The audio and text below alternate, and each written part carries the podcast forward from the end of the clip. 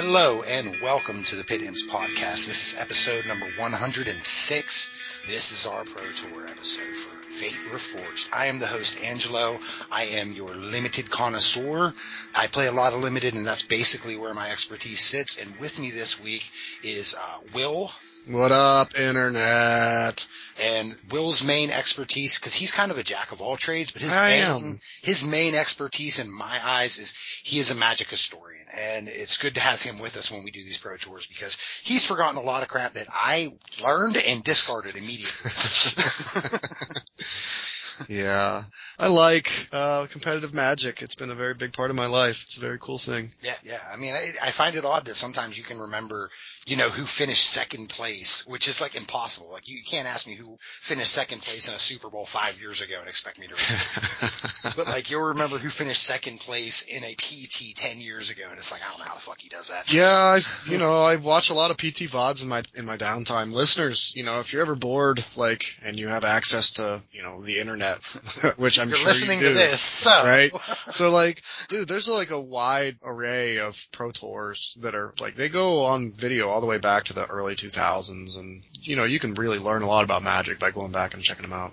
Yep, uh, I actually saw a quote um, on our Facebook page after uh, the tournament was over this week, where somebody said, "This is the first tournament I've ever watched. What the hell has taken me this long?" Yeah, I don't know, man. I like now I.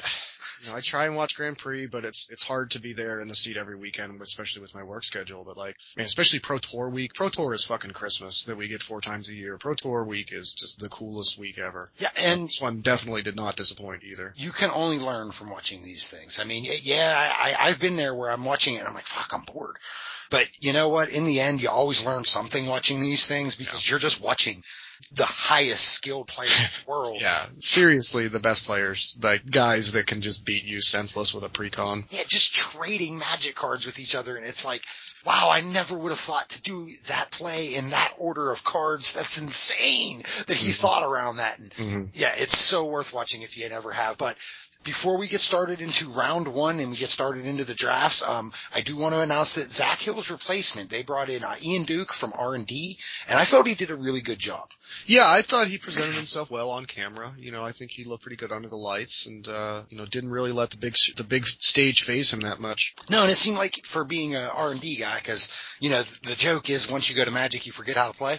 Um, yeah, well, he, he Yes, seemed to really, that is the joke. yeah, he seemed to really be on it. So, Yeah, I think he really studied very hard. I think he took it very seriously. Uh, you know what his his job was going to be for this pro tour. I, I thought he really hit a home run. Yeah, he's a former Pro Tour player from, I believe, the state of New York, and um, then he went on the R and D, you know, some years back, and now he's here doing this. So cool, thank you, thanks for that. But day one, they sit us down. They go, guys, we're gonna let you watch two drafts, and Oh, man. let us watch a couple good ones. Um, one is Josh Utter-Leyton. I always like watching Raptor draft. I, I just do.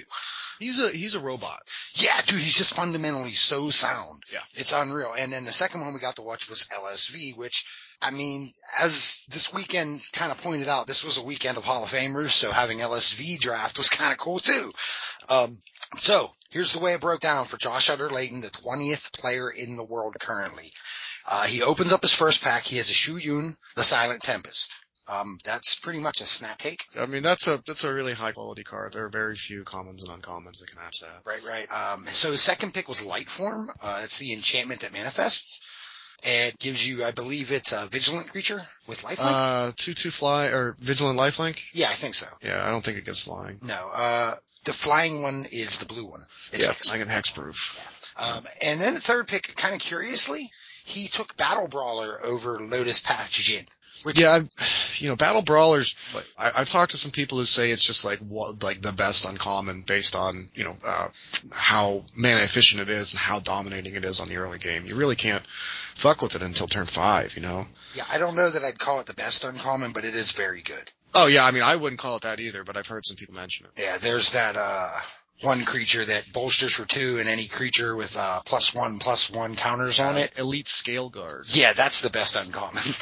Yeah, right. Shout out to Ryan Tice for picking up on that, like way early into spoiler season. Yeah, card's insane. So, but he takes the Battle Brawler over the Lotus Path Djinn, and with him already taking Shu Yun, that's why I was like, wow, that's a little curious. Um, Yeah, well, you know, didn't want to commit overall to, I guess, to blue. You know, he looked very comfortable trying to get into black white. Right. Uh, so his next pick was Reach of Shadows. Uh, which, you know, just by, I mean, it says kill that. And there's not a lot of cards that say kill that. Yeah, it's terror. I mean, it's five mana, but it still works. Yeah. And his fifth pick was a Noxious Dragon. Um, I didn't really notice any notables after his t- top five picks. Um, so he's, he gets his second pack and now we're out of Fate Reforged. We're in the Khans. Um, and he goes and gets him an Abzan Battle Priest. And he took this over in Ankle Shanker, which, you know, black, white, he could still splash red, but you're like, eh, I don't know, you know. Yeah, just trying to keep himself committed to his colors and, and send out clear signals. Right, right. Uh, his second pick was a kill shot. Nothing wrong with that. Nothing wrong with that. His third pick was Alabaster Kirin. Again, I have no problem with that. Uh, Timely Hordemate very good card, especially if you are going to be running that battle brawler, right? Yeah, if if I mean if you're in the Black White Warriors deck, Timely Hordemate can get really crazy. I mean, it, its power level is is definitely variant based on your deck, but uh, you know, especially like if you're you know if you're slower and you don't have the two drops, it's it's not actually that sweet. Right. So at this point, he's black white, but you know, looking to splash some possible other colors, maybe green, maybe uh, red. He goes and picks a fifth pick, Woolly Loxodon. So he's like, okay, I'm going to dip my toe into Abzan. Yeah, I mean it's a morph and its its flip cost is very cheap. It's a it's a big dude also. He's huge. Um, yeah. He gets uh rewarded on this because he gets past a pick seven Abzan guide. The guy's good. he is. Um, but then the strange thing happens. Pick nine comes around and hey, there's that ankle shanker that he passed. Yeah, tabled. so he grabs the, you know, the ankle shanker, obviously. Whether he plays it or not, you know, who knows, but it, it does leave another lane open for him to splash. Right. Um, so then, uh, and you gotta give Ian Duke credit before they opened up the packs, he goes, you know, what does, what does Josh Leyton want to see, you know, in this pack? You know, what, what rare does he want? And he said, I, if I was in his seat, I would want to see High Sentinels of Arashin. So what does he flip over? Fucking High Sentinels. Dude called the shot. Um, so he takes the High Sentinels, obviously. I mean, it, it's one of the best rares. It is incredibly powerful. It can take over a game all on its own. Whew. Whew, boy, you ain't kidding. Um, works really good with the uh, Scaleguard too. That is true. it just ends games when those two cards are on the table together. Uh, okay, so then he gets a Mardu Skullhunter, and he took that over a Feat of Resistance mainly because of a need for an early creature. Yeah, yeah, he was pretty late game at this point in time. Right, um, and then he took a War Behemoth over another Alabaster Kirin. That kind of shocked me a little bit. Well, I think the morph played a lot into that. Like, I mean, mm-hmm. I, I, looked at it as I would take the Kirin because there's a chance I'm going to see another War Behemoth. Right. Um, but you know, he was like, look, I need early drops I need and I can drops. morph this thing. Yeah. So then next pick he gets a War Behemoth. He's probably kicking himself. Oh man, I'm definitely running both of these, buddy. My deck is done. Yeah. Um. So then, uh, fifth pick he gets Scoured Barrens. Uh, that is the black white land, I believe. Yeah, that is yeah. very good for him. Um. And then uh, seventh pick in this, uh, notably, he got a uh, Bloodfell Caves, which allows him to play that ankle shanker. Yeah, getting the late fixing really helped out for sure. Like, there's a lot less demand for people drafting the uh, the dual lanes because a lot of people are just trying to focus so heavily on two colors right now. Right, right. And we saw some people really take advantage of that. Uh, Jelgers Vigor. Yeah. oh my goodness. Uh, so LSV, he sits down and does his draft. Uh, while they're building, they let us watch this. So it's not just dead air. Good, yeah. good up on the Wizards for figuring that one out. Um, so he goes pack one, pick one Valor stance. Uh, that's a good card. It is. Uh, I, I had a hard time arguing with it. The rare that was in the pack, I didn't really get to see it because he dismissed it so fast. So I'm guessing it wasn't very good. I even went back and tried to, and watched it like three times trying to see what that last card to pack was and never saw. Um, so his next pick is Sandsteppe Outcast is 2-1. Yeah, that makes the, the flying buddy. Right. Brings pretty, friends. pretty solid dude. Absolutely. Uh, third pick Soul Summons. I uh, I think that's a fine card. I got to play with a couple copies of it this week and was pretty impressed. Yeah, I like it early. I don't really care for it too much later in the game, but I guess that's pretty much true with Eddie Bear. Yeah, uh, the thing that I really like is that it, it it's a prowess trigger yeah. on air. Yeah, I, I, great.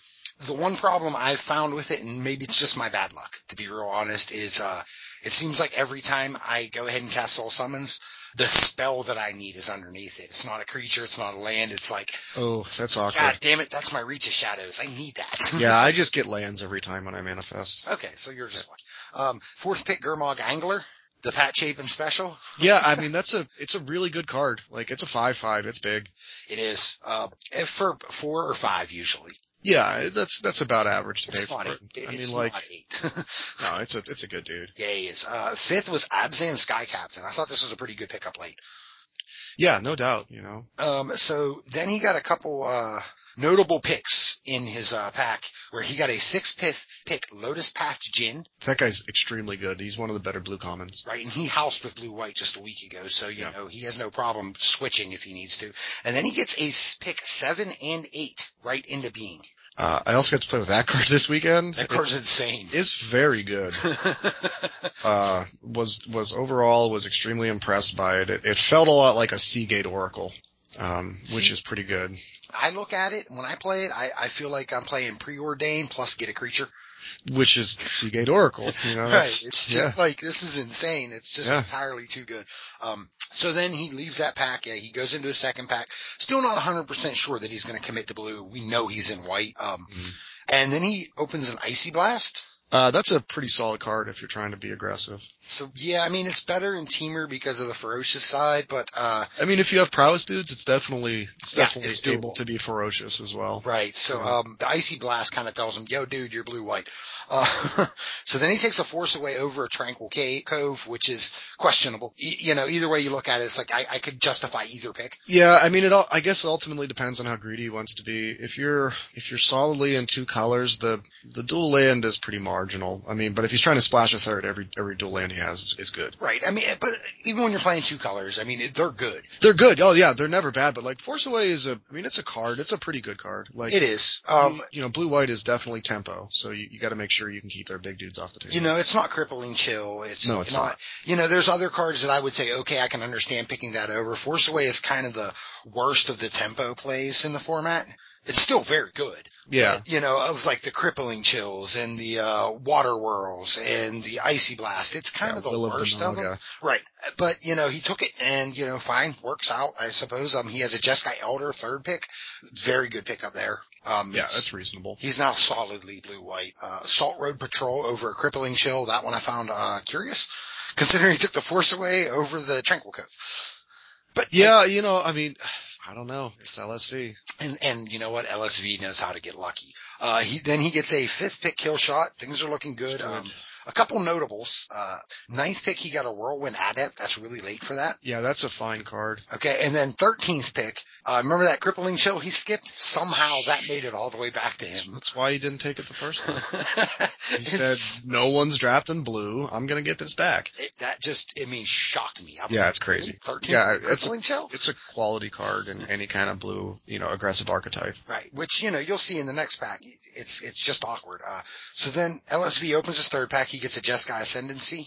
Okay, Uh, yeah, I mean, I'd probably take that card. we're playing Jeskai. Yeah, Uh, good. Then he gets uh, Crippling Chill, pick two. so he's okay taking it second or thirteenth. It's yeah, it's very strange. You know, I don't remember what was all in the pack, so I, I don't know how how strong the the rest of the pack was. It wasn't super strong. I mean, Yeah. it wasn't what he was looking for in there, but it, it does, you know, it is kind of humorous that he got one third. Oh, no At the doubt. same time, he gets one second. Um, third pick, he gets a suspension field pass to him. Like that is Whew. really late for a That's a suspension. that's a that's an extremely high quality uncommon. Yeah. Um, then he gets an Inoc Bonkin fourth pick and a Feat of Resistance fifth pick. Those are the cards you want. His deck is well set up. Uh, what do you think? Just going off of the decks. I know when I was watching it, I thought LSV's deck was very, very consistent and good, and I didn't think Raptors was the best. Well, it's like Raptor was struggling to find top end cards in a in a black white shell that kind of didn't have a great early game. Mm-hmm. Whereas like LSV's deck looks really good on paper. You know, like he has good you know draws that are very linear and can end the game in pretty quick fashion. Right, right. He just prowess you out. Uh, so we start the tournament off round one. We get LSV Hall of Famer playing blue white splash red Just a touch, just for you know. just for ascendancy. Yeah. That's it. Um, but you know what? That's a card worth splashing for. and Sam Pardee, who was in four color. Um, so the game starts out. Uh, LSV has a very good early curve. Um, Sam kind of had a clunky start. Uh, just to be completely real, um, LSV gets down three creatures and then casts a Jeskai Ascendancies. He follows that with a crippling chill. Um, Pardee plays an Abomination of Gudul, and that kind of puts the brakes on LSV's plan for a couple turns, but life totals are already 20 to 7.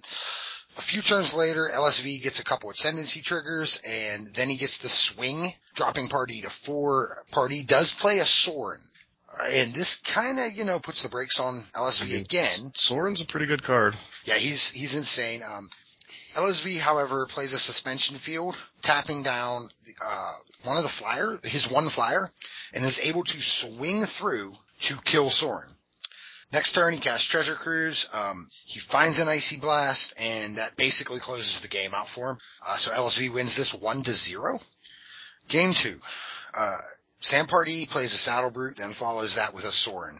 That is scary. Yeah, that is a lot of life that can be gained. Yeah, uh, so LSV manages to three for one himself with Valor Stance. but Oh, he yeah. has to do this to get to Sorin. Like this is important. Um, Pardee then casts Death, Death's Frenzy, and that clears LSV's board, and then Sorin gets ultimated. I don't need to say any more. Oh wow. yeah, yeah, that was that game. So Yeah. one one. Uh, game three, Pardee uh, gets a really fast start. Turn one, Disowned Ancestor. Turn two, Whisper of the Woods. He couldn't really be asking for anything. Yeah, that's what you're looking for. Um, and LSV plays really slow. He doesn't get anything out until turn three when he plays Ascendancy. Um, both players after that begin to grow their boards. Uh, Pardee does strip LSV's last two hand, last two cards from his hand, and one of them is an Icy Blast, and he follows that by playing Sorin. Um, LSV is top decks a crippling chill again, is able to tap down the one flyer, swings through, kills sword. Next turn, Pardee will take eight off of a bunch of ascendancy triggers and a take up arms to uh, end the game. LSV wins two to one. Um, Wow. Really looked like Pardee had that game. Yeah, for sure. I mean, definitely like going that far into card disadvantage is uh is something, but I mean, you can't let planeswalkers hang around in limited. Yeah, and not just that. I mean, like that shows the power of ascendancy, where he was just like Mhm. able to chain a couple triggers together and rebuild his board. Yeah, I mean, you're able to dig through the chaff with the loot triggers, and your like any board is amazing when you have ascendancy and cards in hand. Yep. Uh, so that's how he got himself back into it. We had a couple looks-ins worth uh, talking about. Ari Lax, um, he's playing over Shota Yasooka, and in one of the games, in, in the last game of the match, Ari managed to turn his Abzan guide into a 10-10, and this is with counters. Yeah. Um, and you know what? Abzan guides that are 10-10s, there's really only two answers in the game for. As far as limited goes, it's like either you have a murderous cut, or you have a, uh, The five mana one from The yeah. yeah. Reach of Shadows. Yeah. Yeah. Th- those are your answers. If you don't Yeah, have those, you, you don't beat this card. And, uh, yeah, he didn't beat that card. I mean, just like, that's a 20 life swing every time. Uh, every turn. Yeah, it's crazy. and if he doesn't hit you, he's killing a creature and gaining 10 life. Like, that's just sick. Um, we had Ivan Floch versus Craig Wescoe as well. Um, Floch had a huge board when they got to it. Um, Wescoe had nothing. Yeah, Wescoe and his his green white deck maybe didn't quite come together the way he wanted to. Yeah, I don't think it did. Wescoe does play immediately though, as soon as Floch turns the, you know, passes the turn back to him. He plays a bear and a Hooting Mandrills right away. Um, he attacks Floch and Floch just has to block due to life totals. Um, this evens the board with Wesco. You know, they both have a, a very similar board.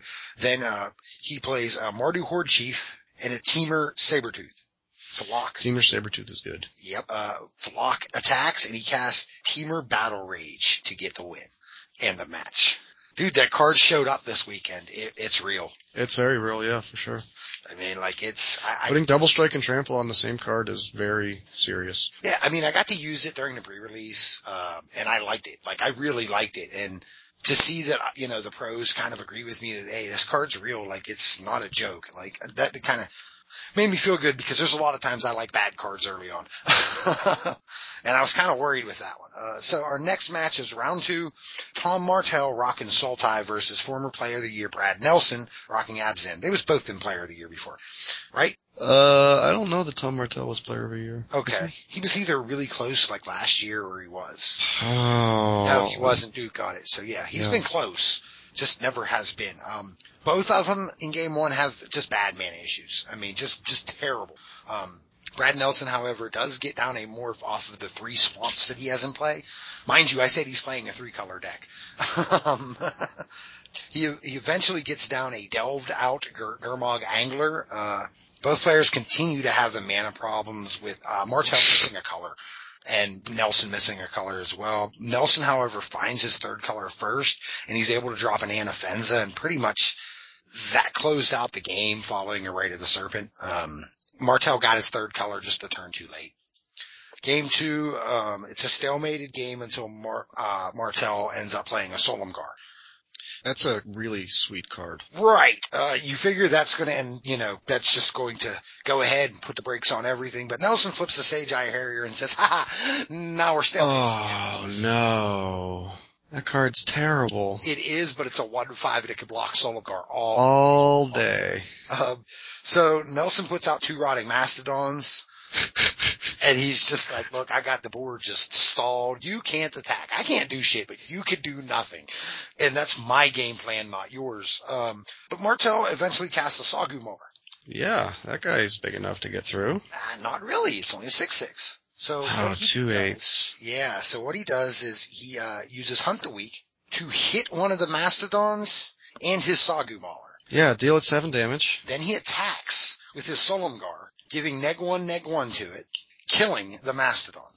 Well, that's good. That's one of them out of the way. Then Martell follows that with a Reach of Shadows, and the next turn swings for the win. It's awesome.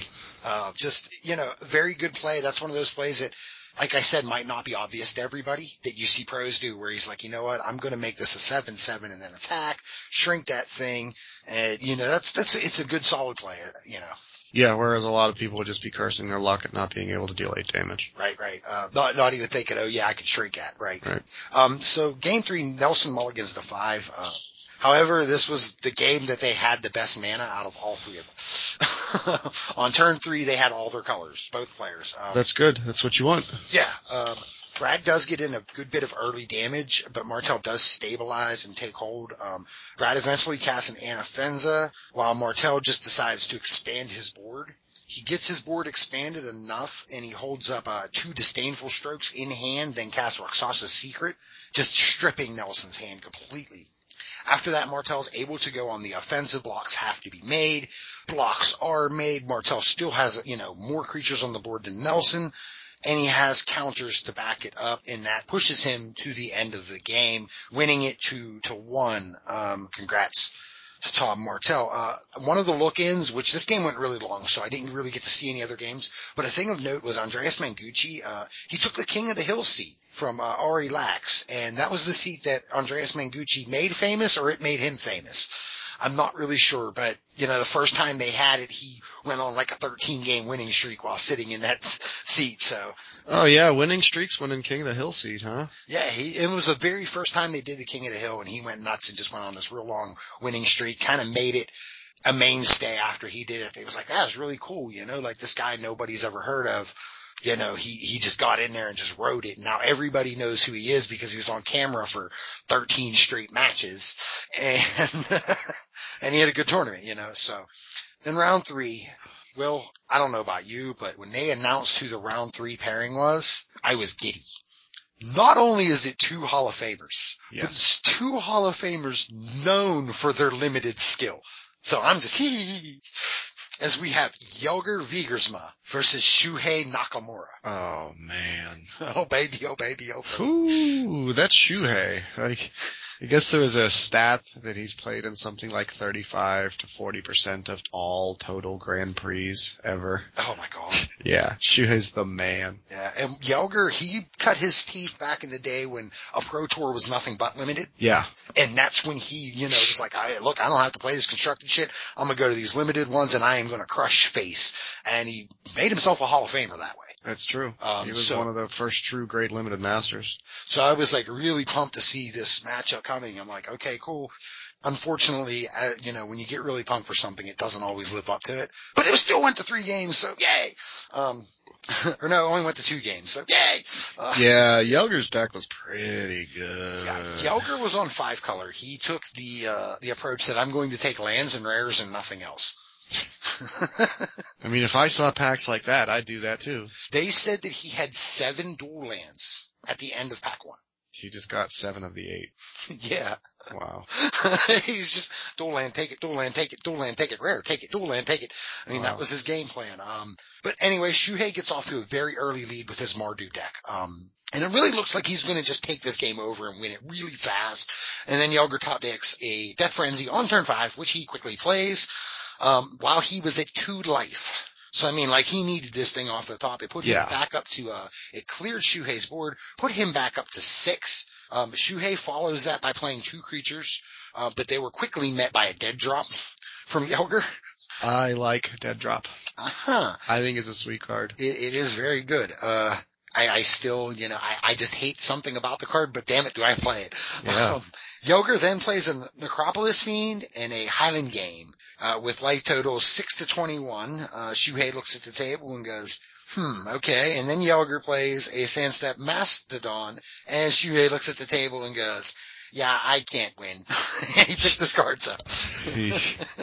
I mean, even with the life totals so far in Shuhei's yeah. wheelhouse, he just was like, there's no way I kill these creatures. And I'm dead next turn, like legitimately. Uh, and I have no way of dealing six damage. Like an arrow storm doesn't do it for me. Uh, so, okay, let's move on. Game two, uh, Shuhei has a little bit of trouble with mana. Jelger gets down an Necropolis Fiend, but it is quickly met with a murderous cut. Unfortunately, Jelger has two of the damn things, which he promptly plays. uh, after everything, uh, Shuhei play after that. Shuhei, it seems like everything he plays, Jelger just has an answer for it. Whether it's crackling doom or you know debilitating injury, it just has an answer for everything, and he quickly just goes on to win. Um, so Yelger wins 2-0. Mr. Wiegersma finishes his pod 3-0. Uh, so we're going to move to the Craig Wescoe game because this game ended super fast. Uh, Craig Wescoe in game two, uh, when they jumped there, he was hellbent in an attempt to win versus Shady Baderon. Uh, both players, by the way, are zero two, so this means something. Like they, they need a win because coming out of the draft 03, your shot at top eight is basically nil. Basically none. Yeah. yeah I mean, you can do tough. it. I think, I think it's happened once or twice, but, uh, you can't yeah. lose the rest yeah. of the way. The so. rest of the, of the tournament. So yeah, I mean, you gotta get a win here. Um, Baderon declares blocks. Uh, he casts a Reach of Shadows, and he ends up going to one uh, after that exchange. Uh, he draws his card, sees no answer. West goes just too wide, and he scoops his cards up. This ties the game 1-1. Um, in game three, Baderon takes the trade anything approach early on. Like anything he swings with, I'm just going to block. I don't care if we trade. Like his whole thing is, you know, he wants to get wide on me and get down as many creatures as possible. I'll put the brakes to that by killing things. Um, eventually that stops and they begin to just start trading blows because Baderon has a little bit bigger of a board and he's like, look, I'm dealing six and he's only dealing four. Fuck it. I'm going to go ahead and we're going to start trading blows. Um, eventually though, this is not a good plan. Badran blinks and he starts to keep creatures back. Well, when you're in a race, first one to blink usually loses. Wescoe just goes ahead and he just hellbents his hand again. And he's like, look, I'm just going to get four creatures wider than you, which he does. Um, he goes ahead and swings. He puts Shady to one again. And Shady does the whole draw scoop thing again.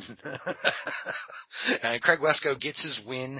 So he's still live. Um, it's not the best positioning, but it's live still. Um, some notables after the draft that I figured we should go over was we got to watch Josh Utter-Leyton do his draft and he finished 03 and that deck wasn't as good as what we would expect from him. So it makes yeah. sense. Um, we got to watch LSV's draft, which, you know, we both kind of liked the way he drafted. He went 3-0.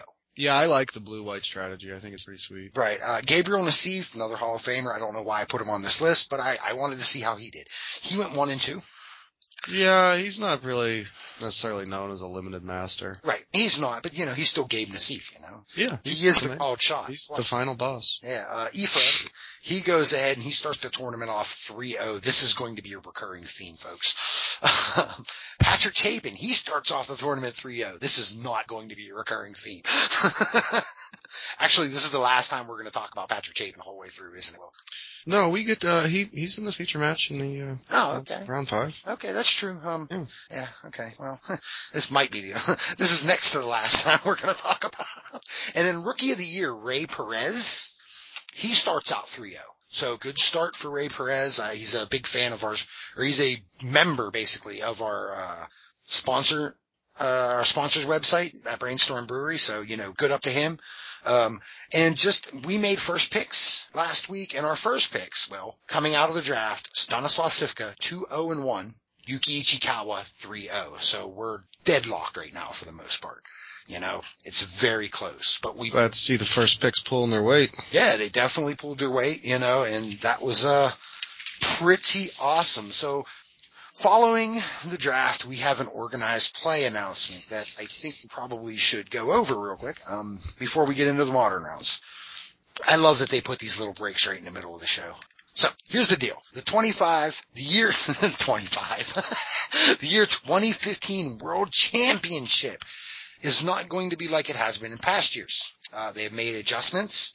Um, Japan is now considered part of the Asia Pacific geo region, so Japan does not get their own like three people. Yeah, I, I think that's fair. The the Asian community is really getting huge, and and the quality of player over there is is not as different between Japan and the other nations anymore. So they just need to become Yeah. a continent. I mean, back in the day, like Japan, the difference between Japan, Korea, and Hong Kong was like dramatic. Yeah. Now it's not. Yeah. So that, that, that seemed perfectly fair to me. Um, now there, you know, the slots are as follows. We have the 2014 world champion. We have the 2014-15 player of the year. We have the captain of the 2014 World Magic Cup winning team. This is the last year that person will earn this slot. Uh, we have the Magic Online champion. We have Pro Tour Khans, Pro Tour Fate Reforged, Pro Tour Dragons of Tarkir, Pro Tour Vancouver in 2015. Uh, top in points in North America, four slots available. Top point, top pro points in Europe, three slots available. Top pro points in the Asia Pacific region, three slots available. Top pro points Latin America, two slots. Top pro points 2014-15 Premier Play Grand Prix season. Yeah, that's pretty cool. To the best grinder. Yeah, the grinder's gonna get in now. You know, the guy who just shows up at every GP. They uncapped the points, by the way. So, like, this could be a spot that you're, we could see pros who are just, who can't get any more, uh, PT points on the GPs unless they win, still showing up because there's now a shot to get to this world championship. And that is always cool. Uh, and then there's an at-large, which any remaining slots in the 24 person world championship will be awarded to the top pro point finisher of that season who didn't already have an invitation to the event. In the event a player qualifies for the world championship through multiple slots listed above, those additional invitations will instead become additional at-large slots. Uh, passed down to the world championship. Okay. So what has changed? Okay. The 2015 world championship, uh, will no longer have that, blah, blah, blah, blah. Like I said, uh, North America now invites its top four pro point earners. It used to be the previous two. Um, that's good because Canada has gotten so much better Mm-hmm. they, you know, they, they kind of deserve that. Uh, Europe now invites three and they previously had two. Um, Asia Pacific now invites three. It was previously two, but Japan had two. So instead of them getting four now, they're really getting three. Um, a new slot got, uh, given away to the highest pro points at the Grand Prix and the invitation to the rookie of the year has now been removed. They're going to give the rookie of the year from now on automatic gold status. So they get to go to every pro tour the following season. That's sweet. I think That's that's, a really good idea. yeah, they're not completely dicking them, but it's, it's very, very fair. Uh, now the Magic World Cup Championship. Okay. This is now going to be played at PAX Prime or the Magic World Championship, not the cup. I'm sorry. That is going to be at PAX Prime, August 27th through the 30th, where the Magic World Cup is going to be in December. So they split them up now. It's now two large events. Um, kind of cool. I mean, like I, I like getting more large events. I also like having magic events. I think they're pretty great. And I will say from a podcaster standpoint and from somebody who covers all these tournaments, covering Worlds Weekend was hell when it was both of them together. Oh my goodness. Yeah, it, it is. I mean, like, dude, I love, uh, World's Team Championships and I love World Championships. I think they're like two of the coolest tournaments a year. To have them on separate weeks and in separate places is going to be just all that much better. Yeah, and- allow you to focus more on the individuals. right. And having the World Championship basically in the home of Wizards now, it's going to be at PAX Prime every year. And that puts it in the hometown of Seattle. PAX Prime is a big event too. It is. It's huge. I mean, if you play any games, you want to be at PAX Prime and, you know, hey, a free trip to PAX Prime. Um, so that, that's really cool. Um, I like the changes. I'm not going to argue with them. Good ups on them yet again. Now, Will, how did the modern routes break down in day one? What, like all of them at once? no. no, no, go round by round. But oh yeah, yeah, yeah, they for happen. sure, for sure. um, so I joined round four a little late. I apologize, but uh, the feature match uh, among the feature matches was Mr. Seth Mansfield running just a straight red white burn deck versus Shahar Shenhar uh, on a pretty ambitious uh, three to four color bump in the night burn deck. Uh, Ooh. so games one and two they split, and in games three, uh, Shahar Shenhar is stuck on two mana, which is, I mean, not terribly bad uh, for the burn deck, but it, it is not great whenever he has taken six damage to put those those two lands in, and he is facing down several small red creatures, uh, just behind the eight ball, and Mansfield's able to close the match out in three games. Just Goblin Guide and Monastery Swift speared him to death then, huh? Uh, Goblin Guide, Monastery Swiftspear, and like, uh, there was there was a trading of Boros or not Boros but Lightning Helixes where there there was a chance for Shahar to stabilize by Lightning Helixing and gaining some life, but then uh, immediately was just helixed back and finished off with burn spells and Swiss Spear triggers. Sweet. Uh, however, uh, looking in uh, at the match between Owen Turtenwald and Ben Stark, uh, Owen Turtenwald and a lot of the Channel Fireball guys were on uh, Poison. Yeah, that's a bummer for you, man. That's two- I hated your guys those two together. I was like, no. Um, but yeah, I guess uh, Tom Ross got a lot of the people in uh, the Channel Fireball Pantheon on the Poison deck, and you know you, you saw him in the feature rounds a lot throughout the uh, throughout the day and the weekend. So uh, pretty sweet list. And Ben Stark played Scapeshift because Ben Stark plays Shapes, Scapeshift in Modern. Yeah. Um, so we joined them in game two. And uh, Owen Turtenwald has cast a um, ah, the card where you look at your opponent's hand. Gitaxian. Probe. Gitaxian Probe, thank you. And sees that Ben has three cryptic commands. Yes, he which does. Which is not good because Ben has three blue mana and then a fourth land in play also. Uh-huh. So like the the pain is about to start and like that gives Ben enough time to find the scape shift and get enough lands in play for it to be lethal. Uh so Owen knows he has to do something. Um there is one cryptic that goes off and taps down the team, and then on the second turn, Right, Ben- he used uh, Might of Old Krosa, and yeah, Ben, in main phase, yeah, and Ben obliged him, you know, because Owen was trying to fish out the cryptic, basically. Right. Yeah. So it was a tap and draw. And then Ben passed on his turn, and the following turn on upkeep, uh, attempted to tap the team and bounce Owen Turtenwald's Inkmoth Nexus.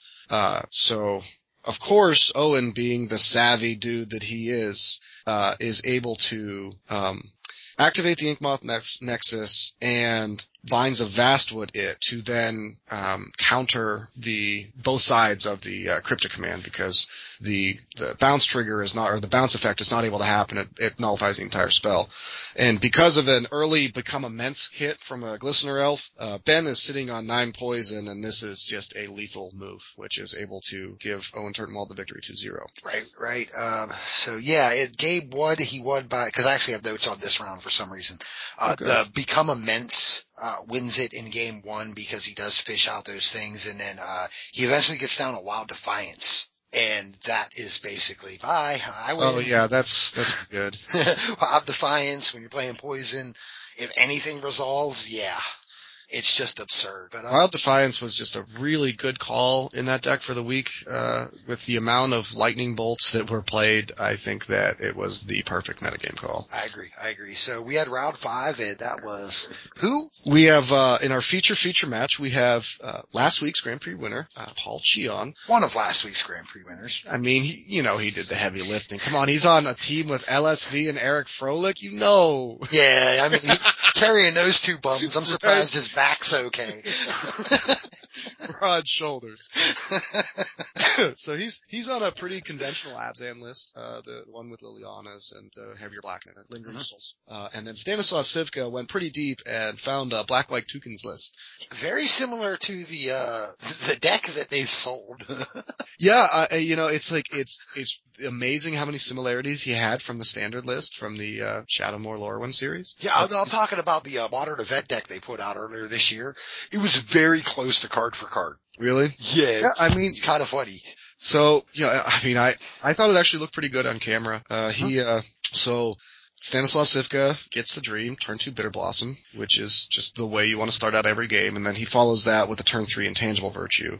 Uh, Paul Cheon at this point in time has deployed a Lingering Souls and has a Gavony Township in his row of lands, which is, it's pretty good because uh, Cifka is able to fill the air up with tokens. Uh, he also makes a Sorin, the the new one that makes also a uh, two two vampire. Solemn Visitor. Yeah, thank you. Mhm. Um, turns play out. Cheon flashes back his intangible virtue and uh, threatens to start putting counters on his uh, tokens as well to to be able to fight the intangible virtue because you know the plus one plus one and the vigilance is really what uh, pushes that card over the top to just allow him to uh, be offense and defense simultaneously. Mhm. Um, so Cifka decides he's going to start rolling up Sorin and uh, just gains like a, a really large amount of life. Was in the high 20s, maybe even the 30s at that point. At some points in the game, all the while continuing to make fairy tokens every turn, and also has a Vault of the Archangel in play. So even though the Gavony Township is able to grow the Lingering Souls up to like four four, uh, is what the last one died at,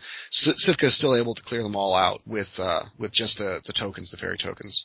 Uh, at this point in time, Cifka is actually behind on creatures, so he casts his main deck timely reinforcements, Nice. Makes a couple dudes, uh, gets another fairy token, and is just able to push through enough damage in the air uh, to uh, get lethal damage. Uh, pretty grindy affair, um, but uh, I think Paul Cheon was a little bit land flooded in the game, okay. and uh, just really wasn't able to to do as much in the late game as he wanted. Um, off of the reinforcements, just a quick question. Do you remember if he gained life or not? He did not gain life. His Okay, so he was ahead on life. Right. Yeah, his life was in the 20s at this point in time. Okay, fair enough. Yeah, but like, I think timely reinforcements on the weekend is a great metagame call with the amount of burn decks that were out there. Having access to that in the main deck, I think was a pretty good idea. Yeah, I mean, you're gonna, you know, run into, I mean, I doubt in the token deck he was expecting to get three creatures very often, but I'm sure he was expecting to, you know, gain six life against all his burn decks. Well, I mean, the way his deck sets up, I actually think that it's pretty good. Like, you know, let's say you're playing against an Abzan deck. You know, they're going to play a guy on turns one, two, and three. So you're going to play like a Bitter Blossom on turn two. So you're only going to have one guy in play on turn three. Uh, theoretically, this is going to get you right back into the game, gain you the life back that the Tarmogoyf has dealt early in the da- uh, the early Tarmogoyf damage, and then uh, is able to get board parity back. Fair enough. No, I, I can see that. I mean, I'm just saying in general, you know, because you draw this like turn six Oh, or right. seven, you're not expecting to see three creatures as often as you expect Yeah. to gain a sixth I- life. For sure. I mean, when you're putting in, like, he has access to his own Lingering Souls, Bitter Blossom, and Spectral Procession. So, like, he, he goes extremely wide. Yeah, and he was running one of my favorite cards from Lorwyn, if I remember correctly. The land.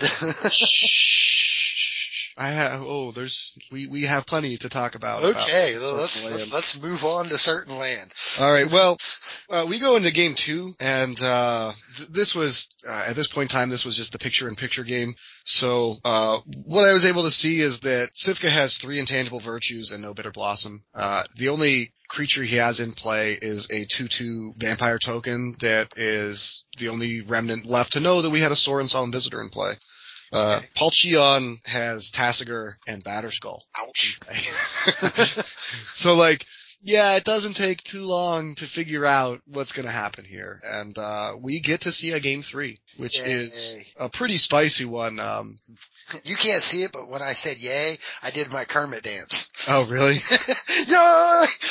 so, um, Paul Cheon begins the game with early creatures and is able to give Cifka the ability to make a timely reinforcements on turn three to get dudes and life. Sweet. That's what you Um, want that card for. Yeah, turn four, he is able, Cifka is able to attack with his three, uh, soldier tokens, and although he loses one, he is able to use his Windbrisk Heights, uh, Yay! to play a, or to play a Lingering Souls. So what Windbrisk Heights is, is if, if you attack, you put it into play tapped, you put the top card from your library underneath it, correct? Uh, uh, it's, it's hideaway. You look at the top four cards of your Okay, you library. pick one. yeah, pick one. There, there was a series, one for each of the colors. Yeah, you put it underneath that, and if you ever attack with three creatures, you may play the card underneath it for free. For, uh, it's like one white and tap it. It's like a two Yeah. mana total cost, but you don't pay the mana cost of the card under there. Oh my god, you can put Emrakul under there and cast it. Yeah, a time walk trigger. yeah, you can get so many things under. Whew. I used to play black white tokens back in the day, and the best thing you could sit under was like another spectral procession Spectral Procession. or in a Ajani Goldmane. Oh man. Cause Yeah. you'd flip that over and just, it was never good. So uh Cifka had I mean he didn't get three tokens, he only got two. Um but then he was able to play a second Windbrisk Heights after combat, uh, which was pretty sweet. Ooh, I'm intrigued. Uh, so Paul Cheon plays a Siege Rhino to I mean because Siege Rhino is the best dude in modern. He's bannable and shit. He's good. But he is uh, the reason Junk showed up so much more than Jund. Yeah, I think so. I mean, he's he's a very good dude, Uh, and I'm not trying to underplay his quality, but uh, this in this case, the six point life swing was not enough because Stanislav Cifka with uh, five guys in play at this point in time plays intangible virtue and then attacks, activates Windbrisk Height before damage to put another intangible virtue into play. Ooh. Ooh. When Those all are of your big. when all of your flying dorks are threes and your opponent has two blockers, he will die. Yeah, you remember Elspeth in Standard when you went Ultimate? That's what he just did. Yeah. I, I mean, uh, uh, very swingy turn. And he, and he does, does all this with four lands in play. So, you know, really, really good stuff. Sweet. Uh, yeah, Stanislav Cifka takes it down 2-1 over Paul Cheon. Yay. Um, so we do get to talk about Patrick Chapin this round. we do. Uh, he was in the feature match, uh, going oh, uh, he lost his first round with his, uh, Esper, uh, Delver, Delve list. Um, Let's just call So- it what it is, his bad list. So he uh he got pretty he went pretty deep and he you know he said well Tasigur is just extremely good and there's this you know ability in Esper to just dump cards into your graveyard so I'm gonna play uh Gurmag Angler too which you know theoretically may have been a really good option but uh when they peeked in in game two he had lost a quick game one to Matt Sperling's Affinity deck and game two was locked out under arrest in peace. Uh, unfortunately, after a 3-0 in draft, Patrick Chapin did not win another round in the tournament. nope. Uh, he finished with nine uh, points, and that is the 3-0 from the draft. Tell you what though, that guy can draft though. He can sure draft. he went 6-0 at the la- or at the, the last Pro Tour. Yeah, he did. Yeah. So I mean, it just uh, it's it's a shame because you know he's been on he's been runner runner runner like he's been the last few tournaments. I mean, from Worlds to you know the Pro Tour before that, just He's playing extremely high level Magic right now. yeah. I mean, he was He just has revived his kicking ass, and to have him basically come into this tournament and flop. I mean, that's really the best. Well, you know, I mean, he's a builder and he, he just thought he had something that didn't work. You know, I mean, if, maybe if the format was different or if he had better luck with his deck or didn't run into sideboard cards, then, you know, he could have done something with it. I don't know. Maybe. I mean, Yeah. Who knows? I It's such a took a small shot. sample size, you know? Yeah, he took a shot on a deck and it didn't pan out, Mm-hmm. which you know happens to a lot of people. Yep, for sure. Um, just not usually him, unfortunately. I I feel bad because, like I said, he was on a run. So what happens in round six? Oh, round six, we had a really, really sweet feature future match as, I mean, as far as the players involved. Uh, kind of an, uh, an old guard, uh, versus new guard in, in Japanese magic. We had, uh, Shuhei fucking Nakamura, the man. Shuhei's back in the in the feature seat. I, I, Yeah. Oh man, I love, dude, I love, I'm such a fanboy for Shuhei. I know you just love his shoes. I hope he, I was just gonna say, I hope he was wearing his blue suede shoes. uh, yeah, but he's rocking, uh, Jeskai Control, which, uh, not a lot of people showed up with. Um, It doesn't shock me out of him though. yeah, it's definitely his wheelhouse for sure. I mean, he like, really, he just wants to be playing Psychotog. Yeah. So, um, but he's facing off against Kentaro Yamamoto, who is on an Abzan list, a pretty standard Abzan list. Um, unfortunately, the this is the second round where Shuhei just did not do well under the lights of the feature match area. Uh, Yamamoto starts off playing early green dudes, uh, accelerating into lingering souls to apply pressure while Shuhei is unable to find his land drops after it's either he either gets pinched on uh, two or three land. Ouch. And uh, unmolested, Yamamoto resolves a Tasigur, and man, that's that, you know. Yeah. So that's game one. Uh, and in game two, Yamamoto just has all the all the all the fun stuff. So he plays uh, a turn two voice of resurgence, and Ugh, Jeskai Control does not like looking at voice of resurgence. No, no, he really doesn't. Uh, and then unfortunately, he also has both um, Thoughtseize and Inquisition of Kozilek in hand. Which is just not great. Also has a tectonic edge uh, to take away Shuhei's fourth land, Ooh. and then plays a Tarmogoyf. So on turn four, he has Lingering Souls tokens, uh, Noble Hire, or uh, a uh, Voice of Resurgence, and Tarmogoyf. And a big Tarmogoyf because he got land in there. Yeah. So uh Shuhei just I mean, I just really couldn't get anything going this round. Just, you know, wasn't able to find the cards he needed, the, the mana and the, t- and the time. So, uh, 2-0 to Yamamoto. Sad Angela. Sad. Yeah, I mean, I'm not like, don't get me wrong, I'm sad that Shuhei lost, but I'm also pumped that Yamamoto won. You know. Yeah. Yeah, Um, I agree. So we get to look in, uh, in a game three match between Ken Yukihiro, also playing Abzan, Mhm. and Andrew Cuneo, who has to be playing some kind of grindy control deck, right? You would think. Nah, he's, he's on infect, cause Tom Ross is a very persuasive dude.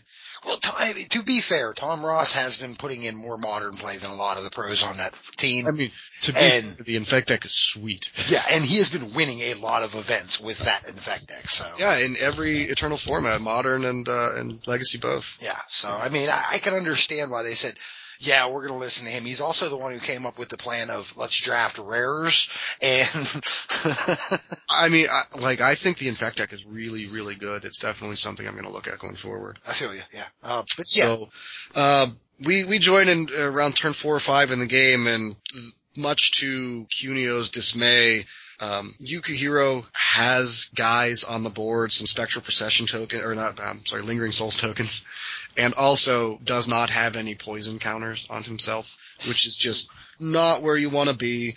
Um, but it starts to look good when Cuneo, uh, is able to resolve a Blighted Agent and, uh, has enough, enough pump in his hand to one shot. Uh, but unfortunately, uh, in addition to flashing back Lingering Souls and continuing to chump block over and over again, Yukihiro uh, is able to just draw the Abrupt Decay uh, on the turn that uh, the Blighted Agent would kill him. So, Mhm. unfortunately, Andrew Cuneo dropped that one in three games. Yeah, I watched that one play out. I felt kind of bad, but you know, again, to defend the infect deck, um, now that Pod's gone, Melira's gone, which also, which should theoretically say, hey, the deck is better now because there's no Melira. Mhm. And, you know, so, Yeah, you don't just have like this 25% of the field auto winning you. right, right. So, you know, I, no, I, I truly do understand the, the logic that they put behind Oh, I think it's deck. I think it's a great choice. I mean, I'm not trying to downplay it. I just you know like when you have guys like Andrew Cuneo playing an all-in aggro combo list, you know that the team thinks very strongly of it. yeah, yeah, yeah, cause that's not a Cuneo type deck. No, not at all. I mean, he's you know he was the first person to invent CMU Blue. You know, I mean he he and Randy Buehler were some of the best control mages in early Magic. So Yeah, he did. Cuneo loves him a mount, or loves him an island. Um, pretty much since Island was printed, he, he's liked him an island. So it, it is weird, but I mean, hey, there is some islands in that deck. Yeah, I mean it.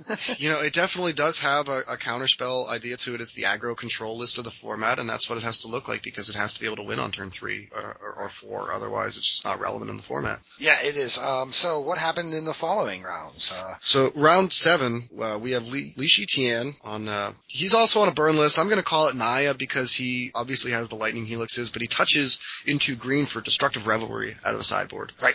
Um, which is just a just a really really good place to be. Uh, he's facing off against Mako, Makihito Mihara on a really sweet Grixis uh, Splinter Twin list. He called it Humble Twin because uh, ah, he, he was packing he was packing Humble Defector. Uh, turns out in a grindy matchup, Humble Defector with a Splinter Twin on it is going to win you the game. yeah. Yeah, it's an extra creature to add to the mix of I can win the game combo out. I mean, it's not so much a combo out; it's just a value card. You know, you just give you, you just draw two cards every turn, give them a tap token, and then like, they- mean- what are they going to do? That's damn near a combo out. I mean, I'm taking two cards, you're getting, you know, that thing tappy. Yeah.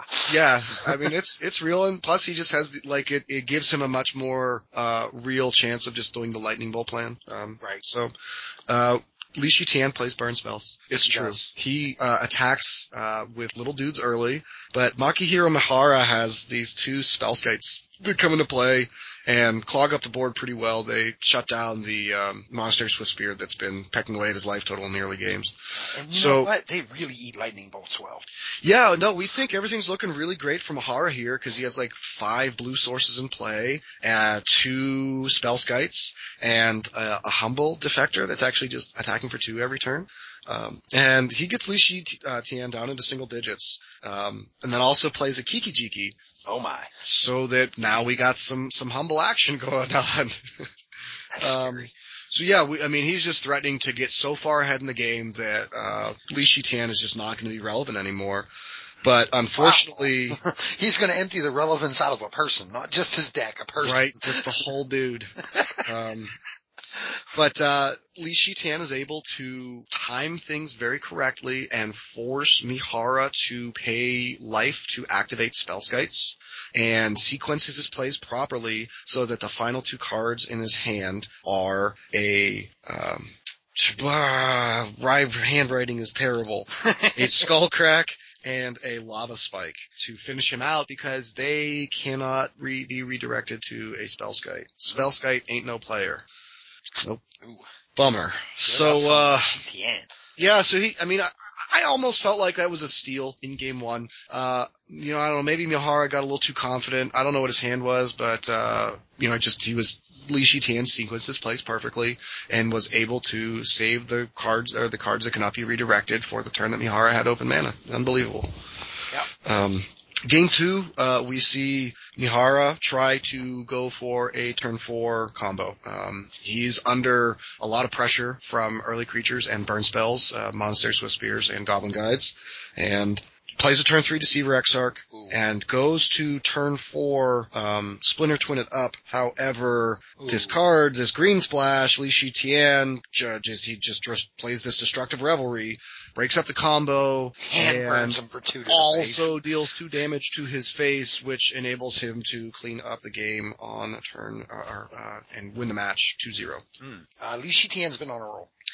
Uh, yeah, um, A little you know, bit later in the tournament, uh, I think we're going to have a good conversation about him.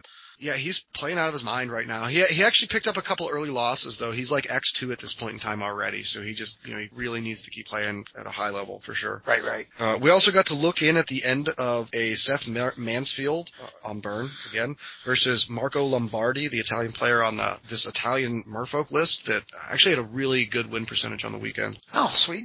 Um, and we, we see a very similar situation where Lombardi has a Spellskite and a Master, or a Lord of Atlantis, and is attacking for damage, trying to race out, uh, while at a precariously low life total of eight.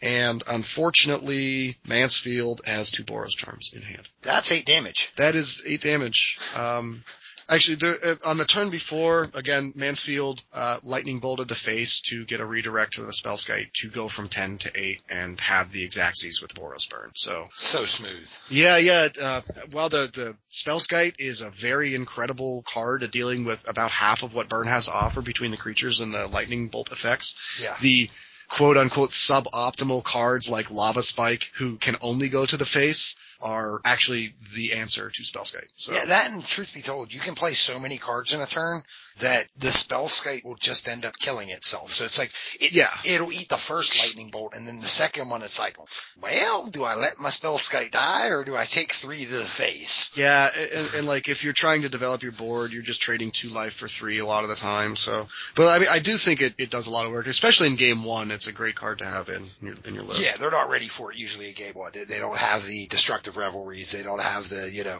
the wear and tears in. Mhm. not, it's not as honed down in, usually in game one. So no, I can agree with that. That's a fine choice for game one. Uh, yeah. So moving on to round eight, we have the the man, dude, Frank Karsten, like a My hero. walking a walking data computation device. My favorite magic player of all time. yeah, And he's still in this. He uh he's running a deck that I I know you have liked a lot through the years. he's got robots. He's uh, he's on the affinity list. He doesn't need cards is what he said during one of the, how many cards you have in? hand? None? I don't I don't need cards. So in, in like talking about Frank Karsten on the affinity list, he is uh one of the most aggressive players with it possible. He uh rarely will let his Ravager sit around to attack. Usually he plays Ravager and sacrifices everything and goes all in immediately on that card. Mhm.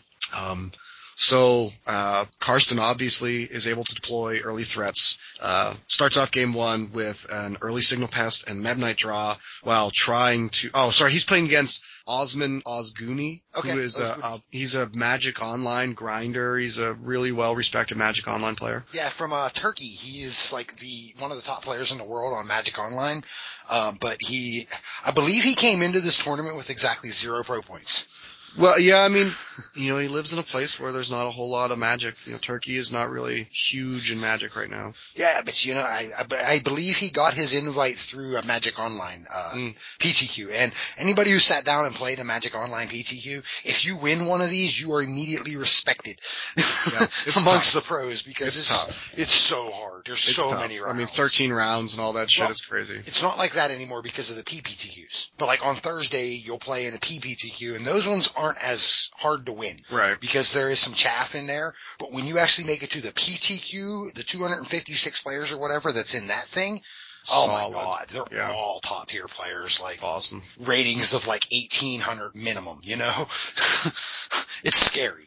Um, so Osguni is playing fairies. Um, no bitter blossom, just fairies. Uh, so Karsten's able to get down underneath uh, the counter magic and you know gets his Memnite and his Signal Pest going.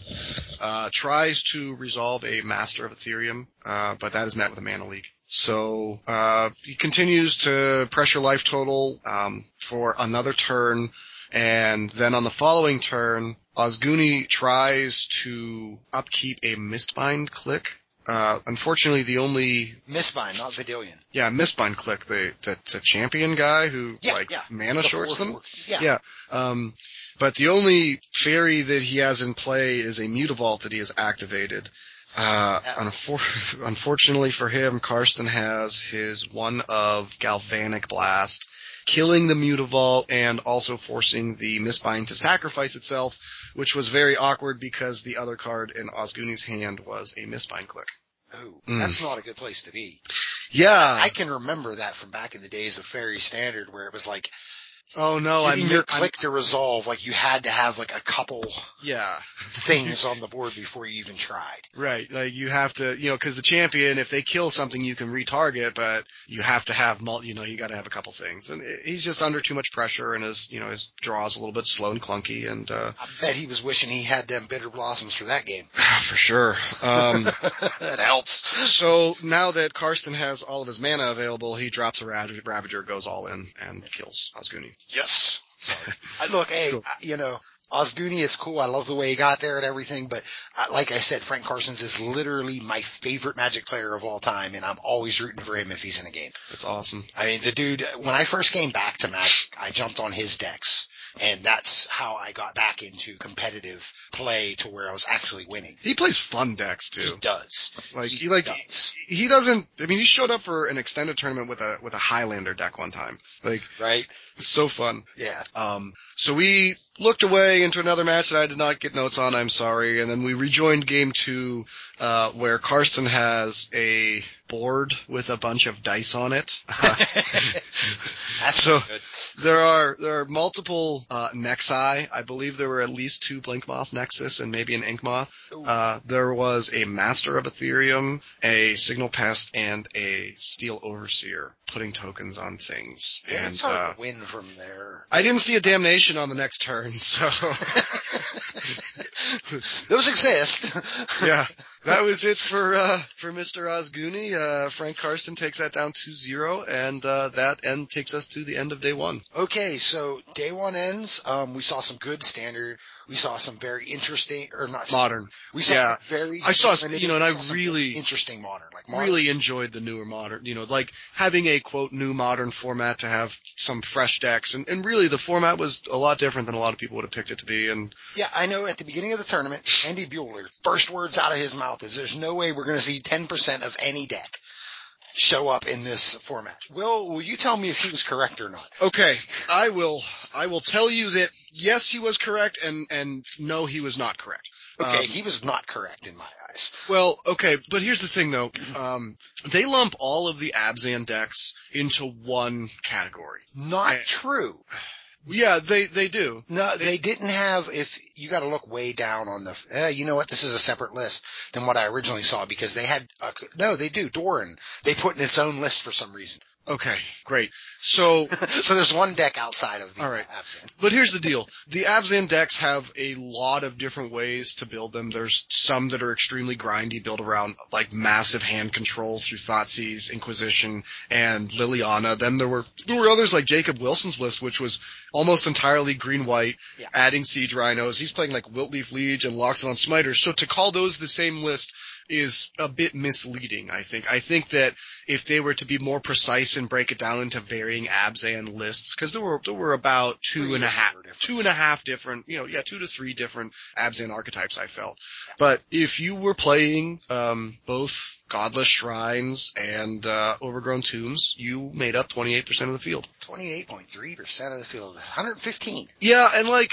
and again, I think the number's a little misleading because there are a lot of strategies within this, but like a lot of them share lingering souls and siege rhinos. So, but like the difference between a Gavony Township list with all the mana dorks and a list with like Treetop Village, no Gavony Townships, I, you know, like with all the discard spells, you know, but they all, they all have Tarmogoyfs and all that stuff, so. They all have Tarmogoyfs. They all have uh, the Siege Rhinos. It's really the the other bit players that really determine what the deck is. Yeah, but I mean, it, like the decks can be 30 cards different. Yeah, they really can No, be. so- I'm not going to argue that Yeah. one bit. I mean, they, yeah, But uh lots and lots of Abzan. So like for your for your modern gauntlet, man, be prepared for siege rhinos. yes. the second most represented deck uh was kind of a shocker to me. It was Burn. Um see, that didn't shock me because anytime we see a new format, one of the fallbacks is burn. yeah, but like for 11.8% of the field to be on quote the fallback deck, I don't think it's actually a fallback deck. I think it's one of the best five decks in modern right now. It is, but um, realistically, Pod repressed it a little bit with things like Finks that they could Oh, get oh, whenever for they sure. And I mean, good that- thing there's no more kitchen finks running around. No, no one's playing green white anymore, right? So, as I was saying before the little issue, um, which is edited out and you people know nothing about, anyway, was that, you know, K-Finks, the ability for Birthing Pod to go get it at will, and Birthing Pod being so much of the metagame, it kind of stifled Burns' overall ability to win games, you know, in the old format. Now that Pod is gone and they don't have that ability, I mean, th- yeah, there's still K-Finks running around, but Yeah, but I mean, they're not reliably starting a game at 28 life. Right, exactly. So now, I mean, Burn has a legit shot. Hey, I only have to deal that 17 now. Like, I, that's actually a hell of a lot easier than saying, oh, against a quarter of the field, I have to deal 28. Right, Yeah. right. And like, I mean, they, they still, they have, because they're not seeing multiple K-Finks in every single game, like the ability to play cards like Skullcrack can really get you through it. Right, absolutely. Um, so how did the, uh, next six or seven of them break down, Will? So, um, we have three lists that are pretty closely packed at about 7% apiece. Zoo is at six and a half, 6.4%. But we have, uh, Infect, Affinity, and Zoo, uh, kind of in this 20, mid 20s number of players, uh, that are on them. And it's funny because the Infect, that's almost just Pantheon. the team. Yeah, I mean, there were, there were a couple other ones, but yeah, for sure, most of the, like, at least 15 of the Infect were, were Pantheon Fireball members. A- a- And I think they just, I mean, I really, really think they had a sweet list.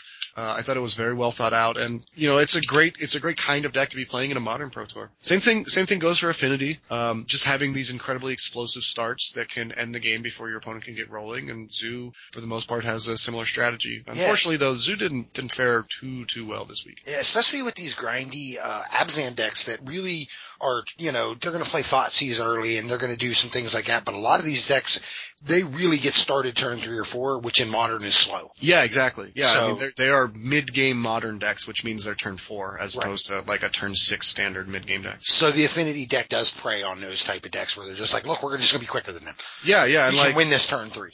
you know, when you're taking a bunch of damage from your lands to fetch into shock, then you know, like cranial plating is going to get there in a hurry.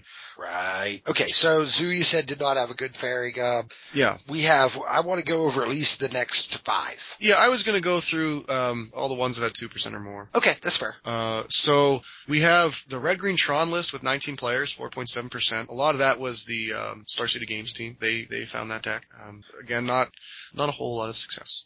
Uh, we have blue red twin uh, with 16 players, 3.9 percent of the metagame, uh, and they actually were able to go pretty deep in the tournament. Yeah, they they put up good results. Uh, shocker. I, I know that I that we said on this show that, you know, Twin was going to be the good combo deck for sure. Twins, yeah, it's like, it's the best combo deck and it also protects itself from the, the decks that are faster than it. Right. Um, we have Scape Shift, uh, with 12 players at 3, 3%, 2.9. Mhm. We have Jeskai Control with 11 players, 2.7%. Uh, that was Team MTG Mint, I believe, who brought a lot of those. Oh, okay. Yeah. Um, we had, uh, Jund with 10 players at 2.5%. Uh, I know your boy Yuki was on Jund. He plays Jund. He, he just does, man. Yeah? Yeah, it's, Oh. it's his wheelhouse. Like, I expected him to come with Jund and he came with it and, you know, hey, got, got the results I, I, I expected too.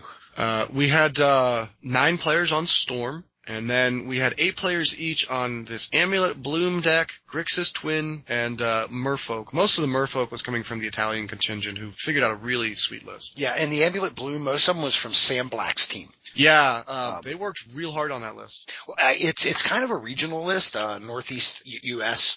You Mhm. see a lot of it up here, and uh, they jumped on it. Uh, for you guys who are going to see, you know, how the Bloom deck did, because it did really well over the weekend, and you think you can just go buy these cards and play it, um, practice, practice, practice. This is a very difficult deck This to is, a, run. this is a mastery level deck. Uh, Yeah. when, when Sam Black is not as good at running it as as the person who showed it to him, then you know the deck is tough because Sam Black is like one of the smartest dudes ever. Yeah. So Yeah. I mean, just if you're gonna all of a sudden want to buy this deck, because I know there was a spike in price of Amulet over the weekend, and It's really cool. it's cool, but fuck, is it hard to run? Like you bet. Oh, dude, you're gonna you're gonna lose every game. Like it's so punishing on mistakes, and you have so many mistakes that you can make every turn. Yep, you got to know how every other deck plays to play Yeah, yours correctly. absolutely. So, I mean, obviously very cool. The one thing I don't like is like that. You know, they lumped all the Abzan together, but they didn't lump all the twins together.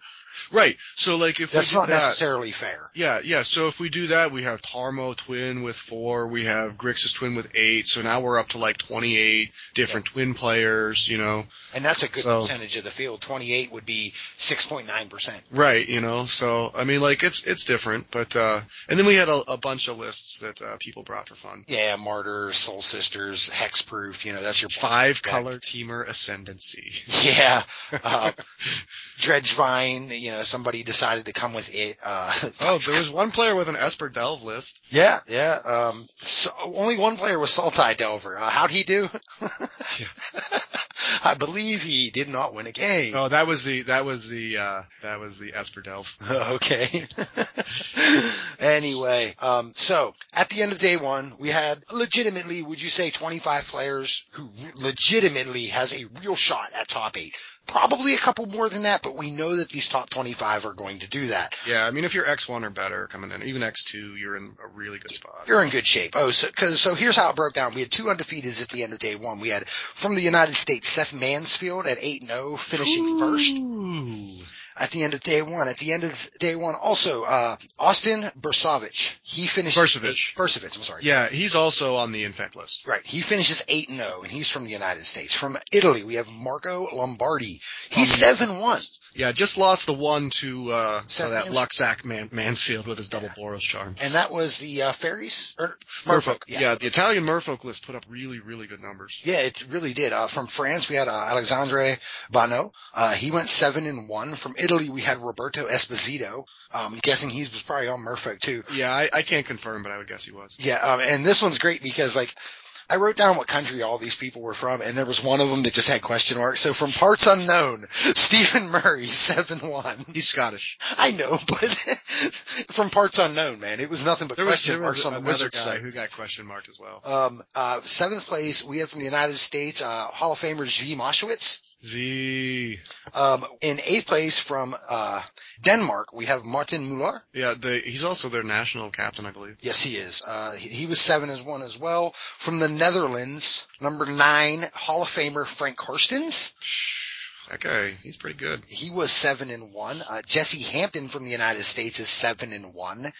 The number 11 player in the world is in 11th place, Mr. Eric Froehlich at 7-1. Yeah, that guy's playing really good magic.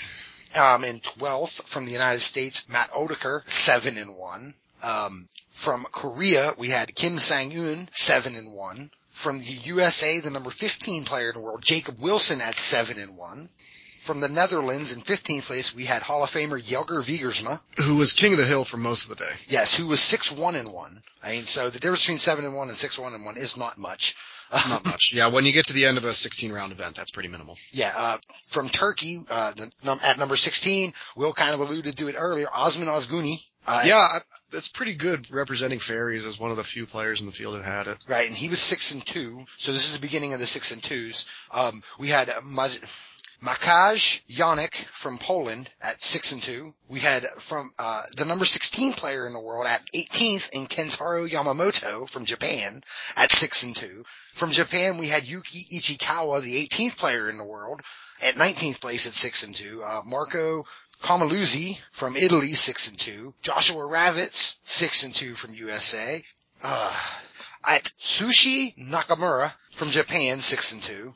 Park Jong-sun, six and two from Korea. Jon Finkel from the USA. Who's that guy? He's a Hall of Famer. Oh yeah? yeah. Whew. So, I mean, we got some Hall of Famers on this. I don't know why I don't just pick fucking Jon Finkel for every PT fantasy.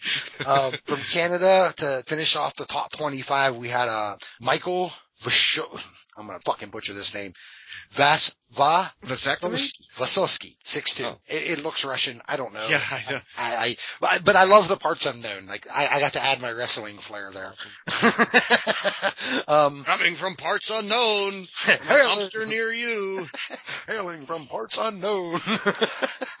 so that's how day one broke down. We have these 25 players who legitimately are like, look, we have a real shot at finishing this some bitch in first place. Let's, you know, make a run at the top eight. Let's really do this. And it's going to be really interesting to see exactly how that breaks down. We're going to take a small break for our, one of our sponsors and we'll be back in a moment. Pitt Imps podcast is brought to you this week and every week by the brainstormbrewery.com. That's brainstormbrewery.com, the home of the financial side of Magic the Gathering. You can find the Pitt Imps podcast there. You can find the Brainstorm Brewery podcast there. You can also find plenty of good articles written by intelligent people about the financial side. Please go check it out.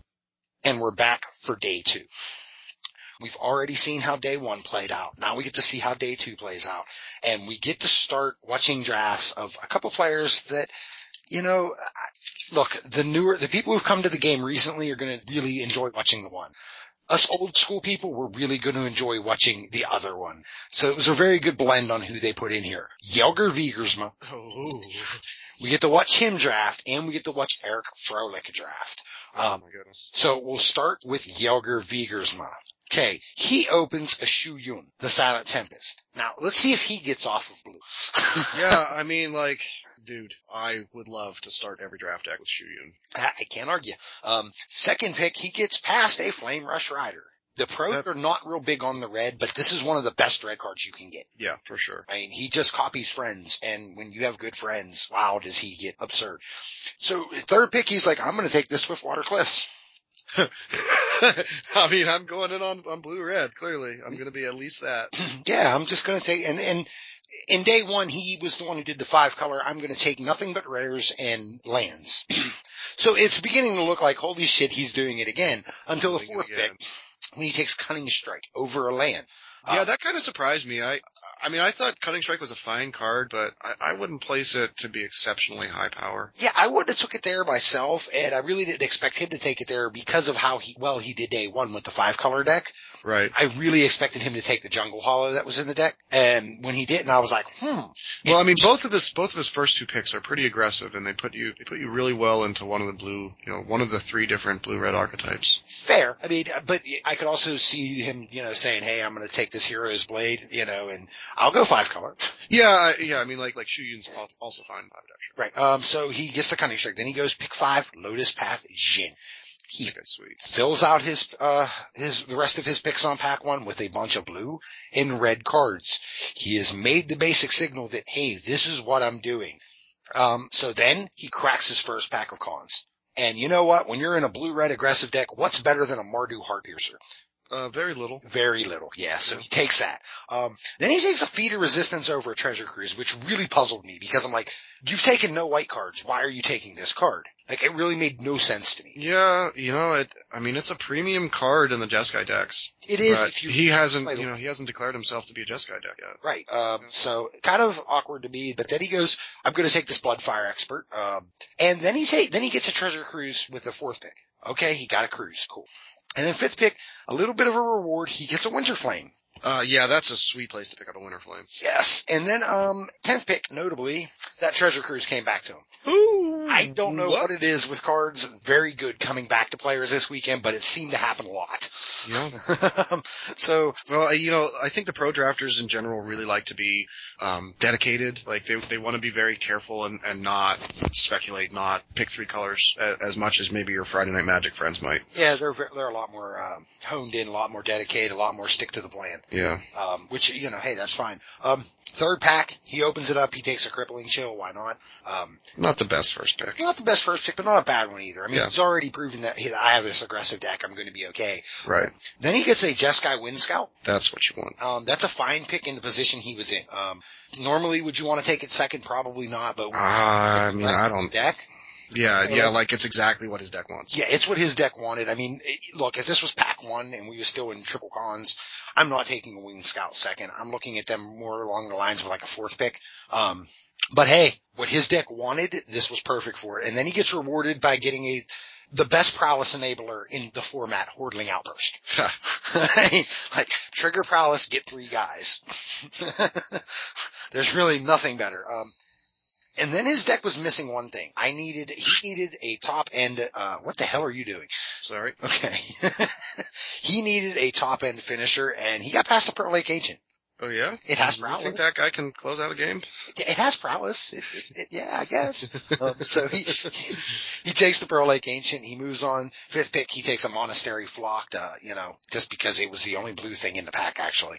Yeah, and it's fine. It morphs to be a little bit aggressive, and then it blocks very well in the in the mid and late game. Right. So nothing else really notable, uh, from his picks, but he's clearly a blue white or a blue red, uh, just beat down deck with a lot of prowess. I mean, he's going to do well. You, I mean, you, just looking at the deck, you can see that. Um, what do you think? Did you like what I spouted off there? Yeah, I thought that you know, I mean, I really liked this archetype that he showed me, this blue red, you know, skies, if you will. Like, I thought Yeah. it was good. Okay. So EFro, he sits down and he goes, I'm going to take this Valorous stance pack one, pick one, fine card. Can't argue it. Why the hell not? Right. Uh, second pick, he takes Reach of Shadows because it just says kill this thing. Third pick, he takes a wild call and says, Hey, maybe green's open. Yeah, I've been pretty impressed by Wild Call. Wild call's good. Yeah. so he goes, looks like green's open. Uh, I'm going to drop one of the other colors. It's like at least as good as Soul Summons. right. Um, and so fourth pick, he takes a Qarsi High Priest. And then he takes a Whisper of the Wood, Wild. Oh, that guy's good too. Yeah, O2, um, produces mana, can produce a lot of mana in a Yeah, that's that's the thing. Like a lot of the ferocious decks, they don't just want one big creature. So if you're able to get like a like an early um like a four two bear or a gore swine or something like that, an alpine grizzly, Mhm. like your mana jumps from three to six the next turn. You know, it's pretty crazy. Right. So after pack one, he be- it's beginning to look like he's abandoned white. He is black green. Um, and then he opens a Pine Walker. Probably the best green uncommon in common. Yeah, I love Pine Walker. Yeah, who doesn't? Uh, then he takes a Mardu Skullhunter, not the best second pick, but you know what? He needed a Curve, drop. Yeah, needs the curve. Yeah, And- like you know, there's there's a lot more early aggression now there is. with the with the new format. Um, and then he picks up a third pick and fourth pick long shot squad. Uh, that's my favorite common in Khans, or the, my favorite green common in Khans. So I think he's in good sh- good shape. Yeah, yeah, and then he passes a long shot squad for a bit of re- revelation with the fifth pick because three might be redundant. Bitter Revelation's just a really good card too. It is. I mean, this type of deck wants one. Like, eh, I mean, it's if that was a blue card, man. But like, it's just you know, you get to look at four cards and take two. The card selection is incredible. It is. Uh, so then he moves on, um, and finishes off that pack, opens up his third pack, and he goes, hey, there's a Sultai Scavenger. Thump. I need a finisher. Done. yeah, like, I, I'll take this 3-3 Devil Flyer real quick. Um, Yeah. then he goes, I still kind of really need a finisher right now. My biggest finisher is Pine Walker. Hey, I got past the Sagu Mauler. Thump. Ooh, yeah, that was a good one. There was also an Abomination of Gudul in that pack. Yeah, um, yeah, later on. Uh, he then gets another Pine Walker. So I mean that, that's I mean he's got two Pine Walkers and a Sagu Mauler. Those are three pretty good uh morph cards. Yeah. To say the least. Um, then he gets a four thick Archer's Parapet, and this deck, the, the, the green black deck wants the zero fives. Absolutely. It needs time. Yeah, it wants to get to turn four, five, six. Um, Nine, twelve, you know. right. And if it doesn't get a card like a Parapet, Mardu can really run it over before it ever gets going. Um, so that's what he needed. That's what he got. And then he takes a dismal backwater with his uh, next pick because, hey, remember that Sagu Mauler that he uh, I want to cast that. He Yeah. wants to cast it. And Yeah. Dismal Backwater works very well at doing such thing. And he did pass some really good green cards, but he knew he needed that Backwater. Um, can't argue it. Uh, very good deck that he built as well. Uh, looks pretty streamlined. He eventually got a couple of the two eight ma- rotting mastodons. I think that card's very good. So do I. It, when you need to just hold the board, Yep. rotting mastodon does an amazing Dude, you cannot get through it. Like, it just shuts down all attacks from your aggro op- opponents. It really does. So then we're actually going to move into the draft rounds. Now I want to apologize ahead of time. Um, I didn't get these on the day of like I did the other notes. I got these on the videos on demand and for some reason the round 10 that they have marked is round 9 and there's no actual round 10 in their videos on demand. So I missed round 10. I'm sorry. Um, things Yeah, happen. you gotta, you gotta go through and watch the, the full day recap, the, uh, the 10 hour one and, and get to it that way. Yeah, I didn't have the time to do said thing. Yeah. So, but in round nine, we have uh, Paul Rietzl, and he is on the uh, blue white, and we have versus Li Shitian. Oh wow, his blue white list. Yeah, sick. Uh, versus Li Shitian, who drafted him in the Abzan deck. Um, uh, Li Shitian moves to the uh, discard phase uh, on turn three and does it again, Oh. and then picks up his cards because if you're discarding twice while Rietzl is just building his board, uh, he, I mean, he kept the two land hander and never Yeah, it was like two Plains, and he, was- he was looking really hard for a, a forest to get his Ar- Archer's Parapet one. Mm-hmm. Never got there and was like, I'm dead before anything else happens. This is terrible. Um, so then game two starts, uh, Trion play, Tion, I'm sorry, plays an early flyer, um, then plays parapet to stall the ground. Okay, uh, Rietzl flips a monastery flock, uh, so the, uh, the, uh, flyer, not really doing anything anymore. uh, so then Ries- Rietzl, uh, he plays an Ojutai. Uh, that's bad. Uh, Ojutai's good. He taps things and stuff, but Yeah, I picked him as my best first pick. But luckily, Li Shi Tian goes ahead and he plays kill shot on it. He also, a he, problem. he also had a really sweet play. He, um, was able to dragon scale boon the thing that was tapped down by Ojutai. yes, yes, I was just about to get to that Yeah, actually. okay, Um, sorry.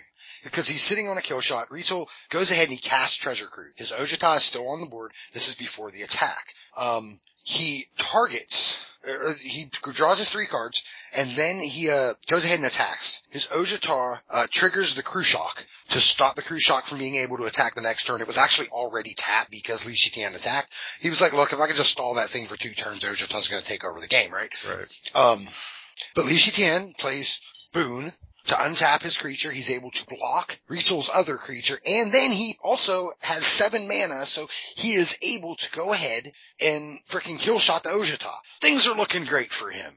But strangely, Rietzl has two of the bastards.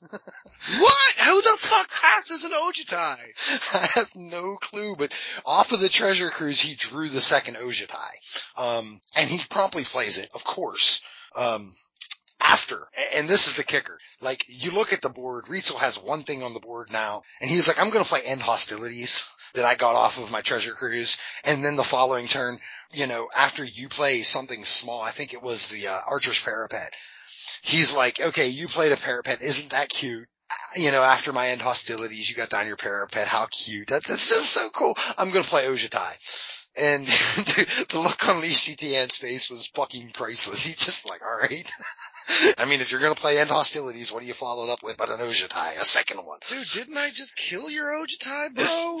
Like, and, and then, and this is the kick in the teeth. Like, it's already bad enough that he's staring at an Ojutai after he killed one. And his board's damn near empty, but then he fucking, Rietzl goes ahead and he's like, I'm just gonna play this Elite Scaleguard. Oh my god. I'm gonna tap your parapet twice in one turn because Twice. I have the point triggers and stuff. And just, that was it. I mean, that was the game. Paul Rietzl takes it 2-0. His deck was absurd. Absurd. Like, I think I could give this deck to a new player and he would do reasonably well. oh my goodness, you could give that to my grandma and she'd win.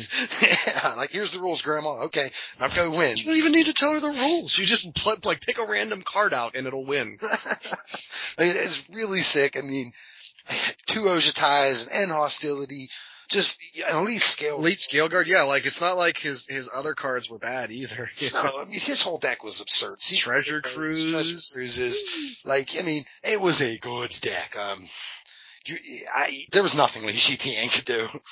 so then we skip round 10 and we go to round 11 and, uh, get your punt meter out, folks. we have Zvi Mowshowitz versus Martin Mular. This was a sweet match of magic. It was a very good match of magic. However, like I said, get your punt fucking count. Oh yeah. Um, so Zvi's on green white aggro. Martin Muller is on green red kind of combo aggro. Okay, um, so Martin takes two mulligans in game one. Uh, board just explodes. Just, you know, boom, I fart out everything. Um, and that's pretty much what he did. Um, he used, uh, I'm sorry, Muller eventually gets down an Alpine Grizzlies and he begins to stabilize. Um, Zvi just doesn't really have a feel to want to rush into it, um, cause realistically, Muller's already showing, look, I got bigger creatures than you. If we turn this into a race, I'm gonna win. Uh, Zvi begins to slow up. However, he gets wide. Um, and oh, he plays two drops, and while at two, Muller finally stabilizes. However, Zvi plays a saber tooth. Oh no. Yeah, um, although Flair gives Martin Muller a bit of a cushion, Sabretooth eventually just takes over the game and ends it. Um, yeah, I mean, or yeah, Zvi just ends it with that because it seemed like he had enough mana where he could literally bounce three creatures to keep his Sabretooth alive if he needed to. It's just too much to deal with. No, you can't deal with that. Sabretooth is insane. Right. Uh, but okay, so game two. Zvi gets a couple of early Bondkins out. Um, they trade for, they trade for a couple turns and Muller, you know, runs out of gas first. Um, so it looks really good at this point for Zvi. Um, he draws a rage form. Okay. Muller does. Yeah. And Zvi plays a horde mate getting back one of his Bond kids. Uh, he outlasts and, uh, only leaves up one blocker. Okay. Muller then plays Become Immense. and Savage Punch because of the one blocker that he left up because he chose to outlast one of the Bondkin, okay? And then swings with the double striker for the win, and it was something like 18 damage. Just, you know. Oh, wait a minute, wait, hang on. So he's a 2-2 double striker, and then he makes a plus 6 plus 6, which makes it an 8-8, and then plus 2 plus 2. Uh, so I guess that's just 20. Yeah, yeah. Huh. So yeah, he's just like, okay, I went out of nowhere. And he's like, all right, okay, now I've seen your trick. okay, I'm not gonna fall for this mistake again. So, game three. Uh, Zvi jumps off, you know, early, filling his board up like we've seen in all games where, you know, Muller drops a couple little creatures. Uh, Zvi plays a Scaleguard and All right. swings, and he puts Muller down to two. Um, here's the deal. Zvi goes, Judge, come here.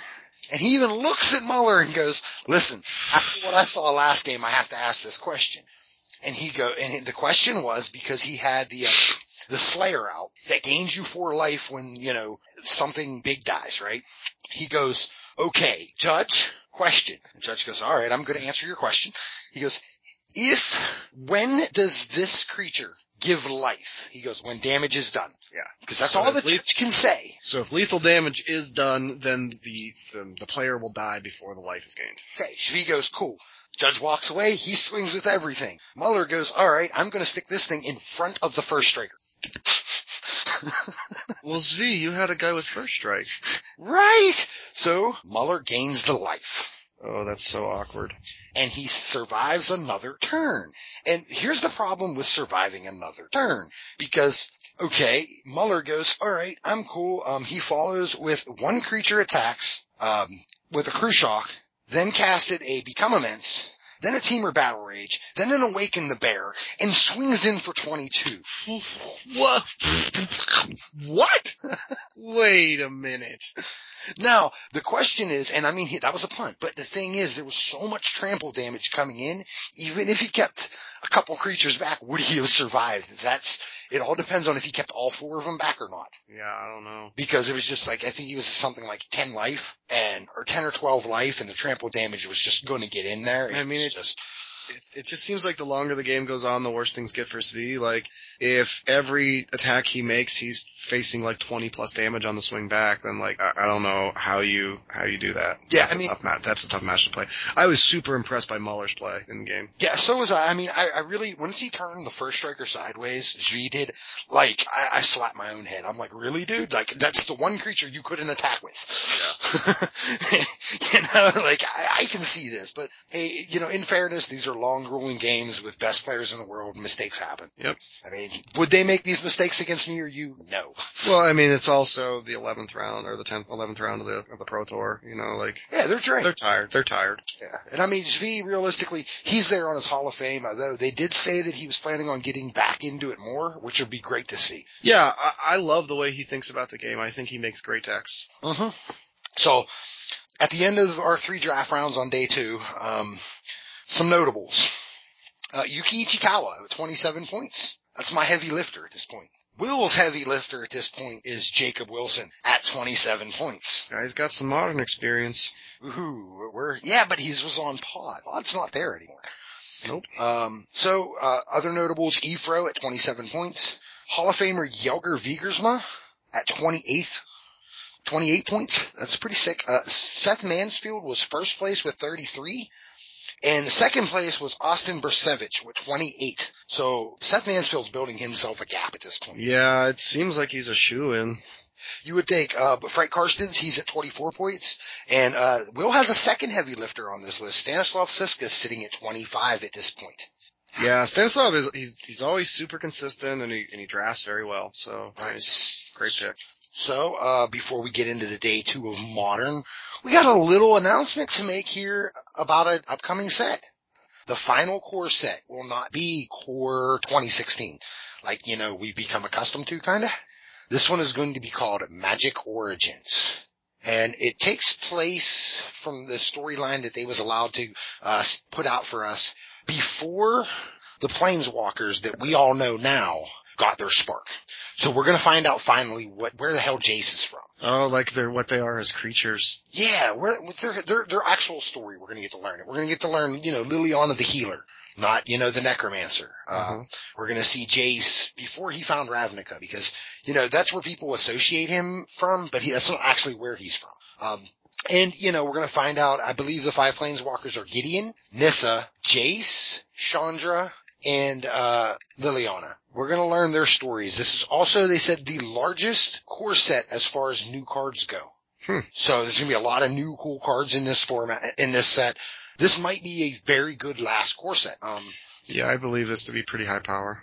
Right. There is uh 272 cards in the set, and the pre-release date on this is July 11th and 12th, while the release date is the 17th. Launch weekend, same weekend. Game day, the 8th and 9th of August. Magic Online pre-release July 24th through the 27th, and the release date for online is the 27th. Pro Tour Magic Origins will be take place in Vancouver, Canada on July 31st through August 2nd. Uh, the Pro Tour format will be Swiss and Swiss, of course, it's going to be Magic Origins, Magic Origins, Magic Origins Draft, and Standard with the top eight of Standard. And then like hashtags and three letter codes and all that dumb shit. And then the designers and what have you. So Yeah, pretty good design team on it. yeah, um, one of the guys who was in the booth this weekend was Ian Duke. He was, uh, part of the initial concept and game design. So, you know, and part of the final game design. So, you know, good on him. Um, interesting, neat. It seems like a good place to finish off the core sets with. Um, it's the last one as we know it. It's a shame too. I like core set. I do, but I can understand why they're getting rid of it at the same time. Yeah, they're just not making enough money. There's a lot of people who don't like them, you know, Yep. and while like I play limited. Well, if you don't play limited, there's no reason to have core set. Right. When you play limited, core set's great. It's a great break from the uh, brain drain of the other sets where you're just like, okay, back to basics, Yeah, refocus back to- on, Back to basic fundamental magic. yeah, what's good with limited. I'm going to focus on that and I'm not going to fall into some crazy deck. It really lets you, gives you time to recenter yourself before you go back to, okay, I got to figure out which deck is the best. So yeah, I always enjoy drafting core sets, but I don't know, they're gone. after this one. So, you know, goodbye. Uh, lets the constructed players have more fun with it, right? But Yeah, you know, I mean, I, and it, like if they keep making blocks like this to draft, I'm never going to miss the core set. Fair enough. I mean, Yeah. I, I don't know. I kind of still might. Um, like I said, I do like these sets that say back to basics and Mhm. This. Well, hopefully they'll continue to to do that somewhat every once in a while in their blocks, Yeah, I, all I got to do is cut back the power level a little bit Right. on a set, and or the, even the complexity level. You know, you can have a high power and and and a pretty high level of simplicity also. and realistically, like Khans, not necessarily with Fate Reforged. Fate Reforged has made this, it, I think, a lot more difficult. hmm But I think triple Khans was a lot of kind of back to basics. It's just there was morphs involved. Yeah, morphs and, and color fixing, but it was a very, I, I mean, it wasn't nearly as complex as like Shards of Alara block. Yeah, Yeah. and- it was a very uh common, uncommon pushed set. Mhm. Like, you know, the rares weren't necessarily all the time first picks. Where you see with Fate Reforged, like there's so many powerful rares. It's just like I open pack, I take rare. Yep, more or less. Yeah, so I mean that's I'm gonna miss it in that sense, but oh well. Um, we have some modern rounds to play out the end of day two. Yeah, just a couple. Okay, well let's see what these modern rounds bring us before uh, I give the uh, top 20 wrap up.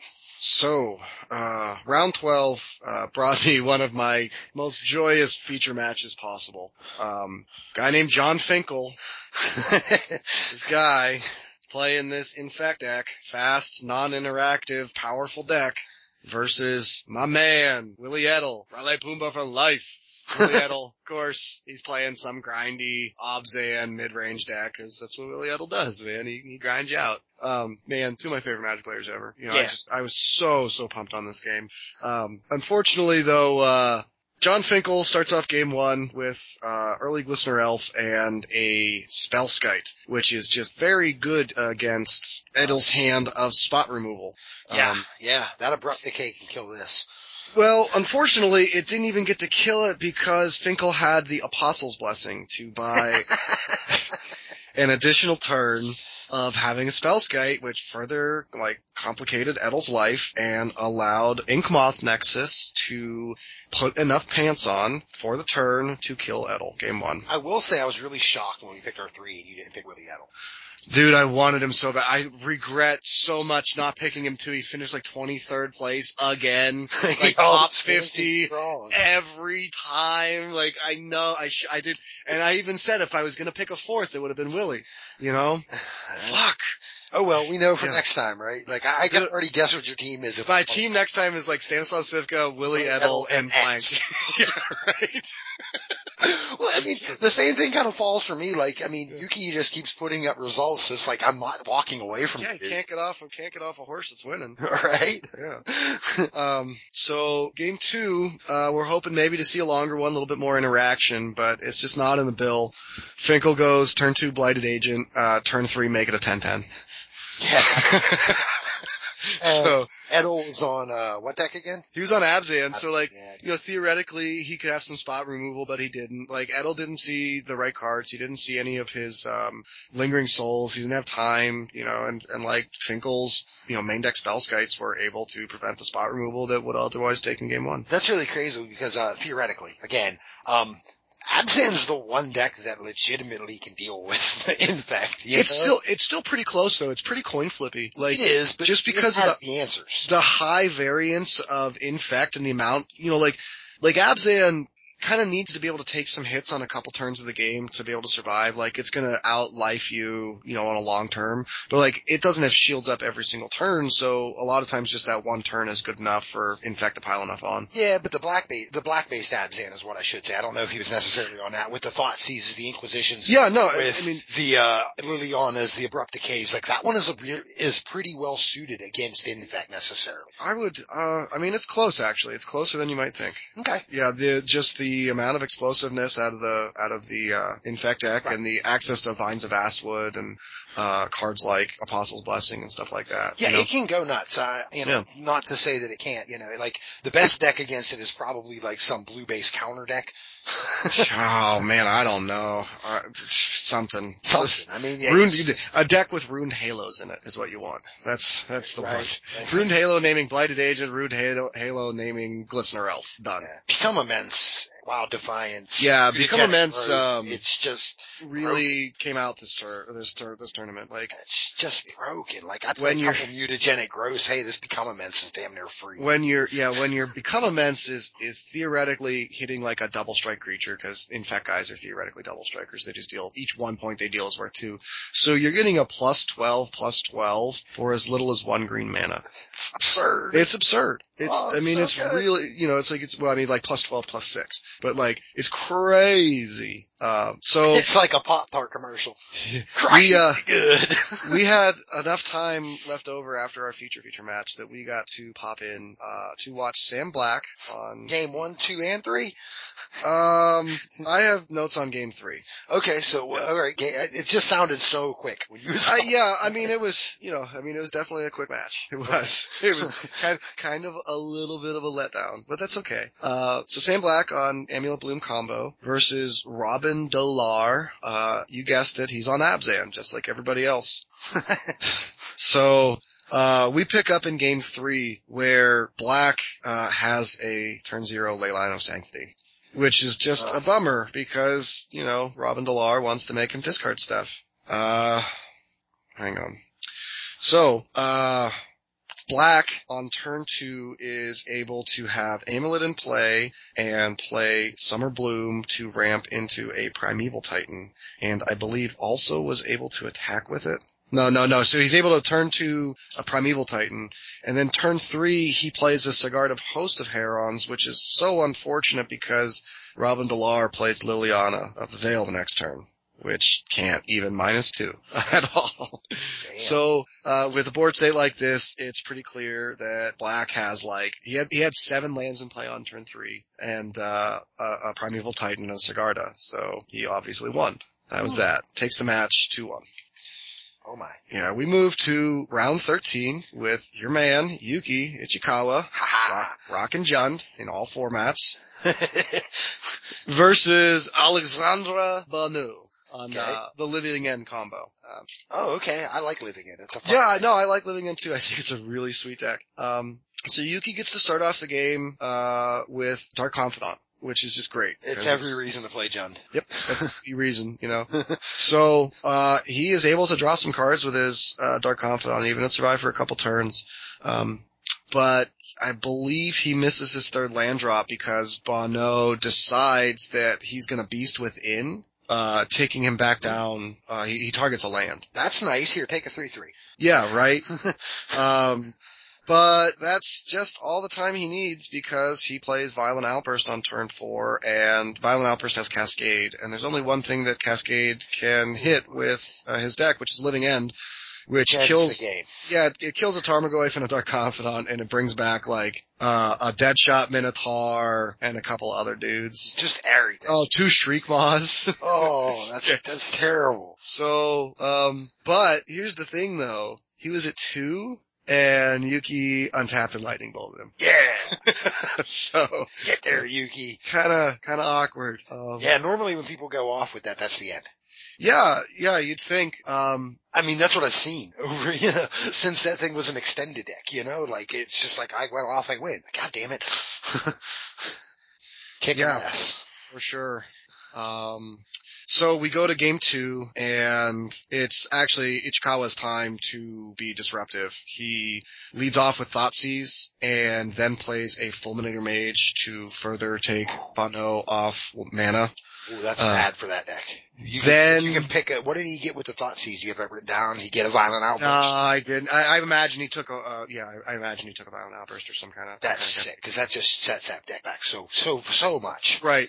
uh, then he puts him back down the mana, and then the the real the nail the, the really the nail in the coffin was the uh the ooze coming out of Ichikawa's hand, the uh Scavenger. scavenger ooze. Yeah. Yeah. Very good So- against that. He's able to kill all of the things before they would the graveyard would fill up, and uh there's you know more discarding, and Yuki is able to get further and further ahead. Plays Tasigur, and that's that. My ooze keeps getting bigger. Oh, by the way, here's a Tasigur. That's pretty sick. Um, cool. Uh, what is the, uh, next? So that was actually a pretty long match. So that was the uh, that was all we got on that one. I didn't really take any notes on on looking in. Okay, then that's cool. Yep. Uh, so in round 14, we got another pretty stacked feature match. We have Sam Black on his Amulet Bloom deck versus Johnny Finkel on Infect. Ooh. Um, yeah, so Sam Black does more stupid shit with mana this, this game. Uh, he gets an early amulet and an Azusa to get a Primeval Titan, uh, Ooh, okay. with a Slayer Stronghold to Ouch. attack that turn. Boros Garrison? Uh, yeah, yeah, I'm So, double striking too. Oh, that's nice. No, no, no, no, no, no. No. Uh, you just, you just, I mean, it was, it was like turn, it would have been turn three. Uh, it can still be done on turn three. yeah. Um, Amulet combo's stupid, man. no, I, I, I realize that. Uh, Because no, like what ends up happening is the prime evil yeah, the Titan Primeval Ki- Titan on trigger can go ahead and go get the garrison to give him double strike as well. So Yeah, he didn't have quite enough mana for that. okay, Um, so yeah, just quick, quick game. Uh, he actually plays a second Primeval Titan also. because why Uh, not? to haste it up to make sure. Well, I mean, he actually needs it because otherwise he dies the next turn to Oh, okay. uh, Finkel's crackback. Oh, okay, cool. So uh, we pick up in turn two of game two. Uh, with Sam Black already having five poison counters on him, Oh, uh, and no permanents in play other than land. oh, And then on turn three, he shuffled his cards up. Oh. Yeah. So that was pretty quick. Uh, I mean, they like looked away to another match for mulligan decisions and then the game was over. Oh, that's that's sad. That it ended too fast. Hmm. Okay. Uh, so game three, we, uh, Finkel is going to play a Glistener Elves on turn one and two, uh, setting up for a turn four kill. He actually even, um, what's the rebound card they're playing? Uh, Distorting Strike, Distortion Strike, uh, creature can't be, is unblockable for this turn, plus one plus oh. He even plays that on turn three to set up for it. Distortion strike is a counter, but no, I get what you're saying. I, I know what card you're talking about. I can't think of the name of it. I think it's Distortion Strike. I'm gonna, I'm gonna Google it real quick. I thought distortion strike was a counter, was a blue and a colorless from Khans. No, that's disrupting something or other. No, Distortion Strike is from whatever. It has rebound. Okay. Creature gets one plus O. Okay, and, uh, yeah. block. Um, Sick. yeah, so, uh, he is able to set up for a turn four kill. And, uh, wait a minute. My writing is so bad. But, um, I mean, unfortunately though, Sam Black makes a hasty Primeval Titan to win the game on his turn three. How is that unfortunate? Well, I mean, it's unfortunate for Jon Finkel. It's very fortunate for Sam Black. Yeah, Sam Black takes it down 2-1. Okay, cool. We move to round 15 where we have Jacob Wilson, my man, versus Seth Mansfield. Jacob Wilson is on a really green-white heavy, uh, version of Abzan. Seth Mansfield on the Boros Burn. And this is basically a win and in for both, correct? Yeah, winning in for both. Seth Mansfield has actually dropped like three rounds in a row so that he, he has to win a match now. Yeah. Um, which is, you know, it's not where you want to be. Very stressful. So luckily he gets the perfect draw with turn one, Goblin Guide, turn two, Swift Spear, bolt you. That's pretty Or good. no, no, he doesn't even bolt him. He bolts Wilson's mana, door, bird. Uh, That's fine because, you know, that's a prowess trigger. yeah, it's still the prowess trigger. He still gets to attack for four and there's no bird, which is exactly what he wants. Mhm. Um, Wilson tries to get back in the game by making a voice of resurgence. That helps. Uh, but I mean, like he's at eight right now already though. yeah, but I mean, it's, and- Seth Mansfield plays an Eidolon of the Great Revels. aha. Uh, Don't play nothing that's cheap, fucker. right. Well, I mean, it's modern and everything's cheap. So Wilson, he just plays a kitchen finks and then the next turn plays a kitchen finks. So we're like, we're trying, you know, to get back into this. Yeah, but I Uh, mean, that just trades with the Eidolon's damage, doesn't it? Yeah, it just, well, but then he gets the, when it comes back into play, Yeah, it, uh, it- trigger. you know, he, he, he blocks stuff and gains life that way by, by killing creatures. Yeah. And then he also gets to return it into play with, uh, not prowess, but it's definitely with a P persist. Persist, and he, yeah. and he gains the two life that way. So it does work out, but unfortunately, Mansfield has a Boros charm, which is enough damage to kill Jacob Wilson. That is four to the face. Yeah. Man, come on, Seth. Be, that's my guy. Don't, don't be hitting him. Not in the face. Not this late, huh? it's too late. Yeah, right. So game two, uh, Mansfield gets another fast start with early dudes, and Wilson uh, resolves a kitchen finks this time before any kind of Eidolon of Great Revels shenanigans. That, that's good. Um, he also follows that up with a ley, ley line of sanctity the next turn. Oh, that's bad for the burn deck. Oh yeah, yeah. uh, literally, Mansfield has five cards in hand and can't cast any of them.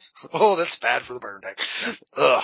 So uh, he uh, Wilson's able to force a game three which is just really great because um, so Mansfield starts out with two Swiftspears and Nigel on a Great Rebels. Oh, that's a good hand. Yeah, great hand. Lots of lots of early pressure, but unfortunately Jacob Wilson already had a ley line in play from turn zero. Ah, that's that's an even better hand.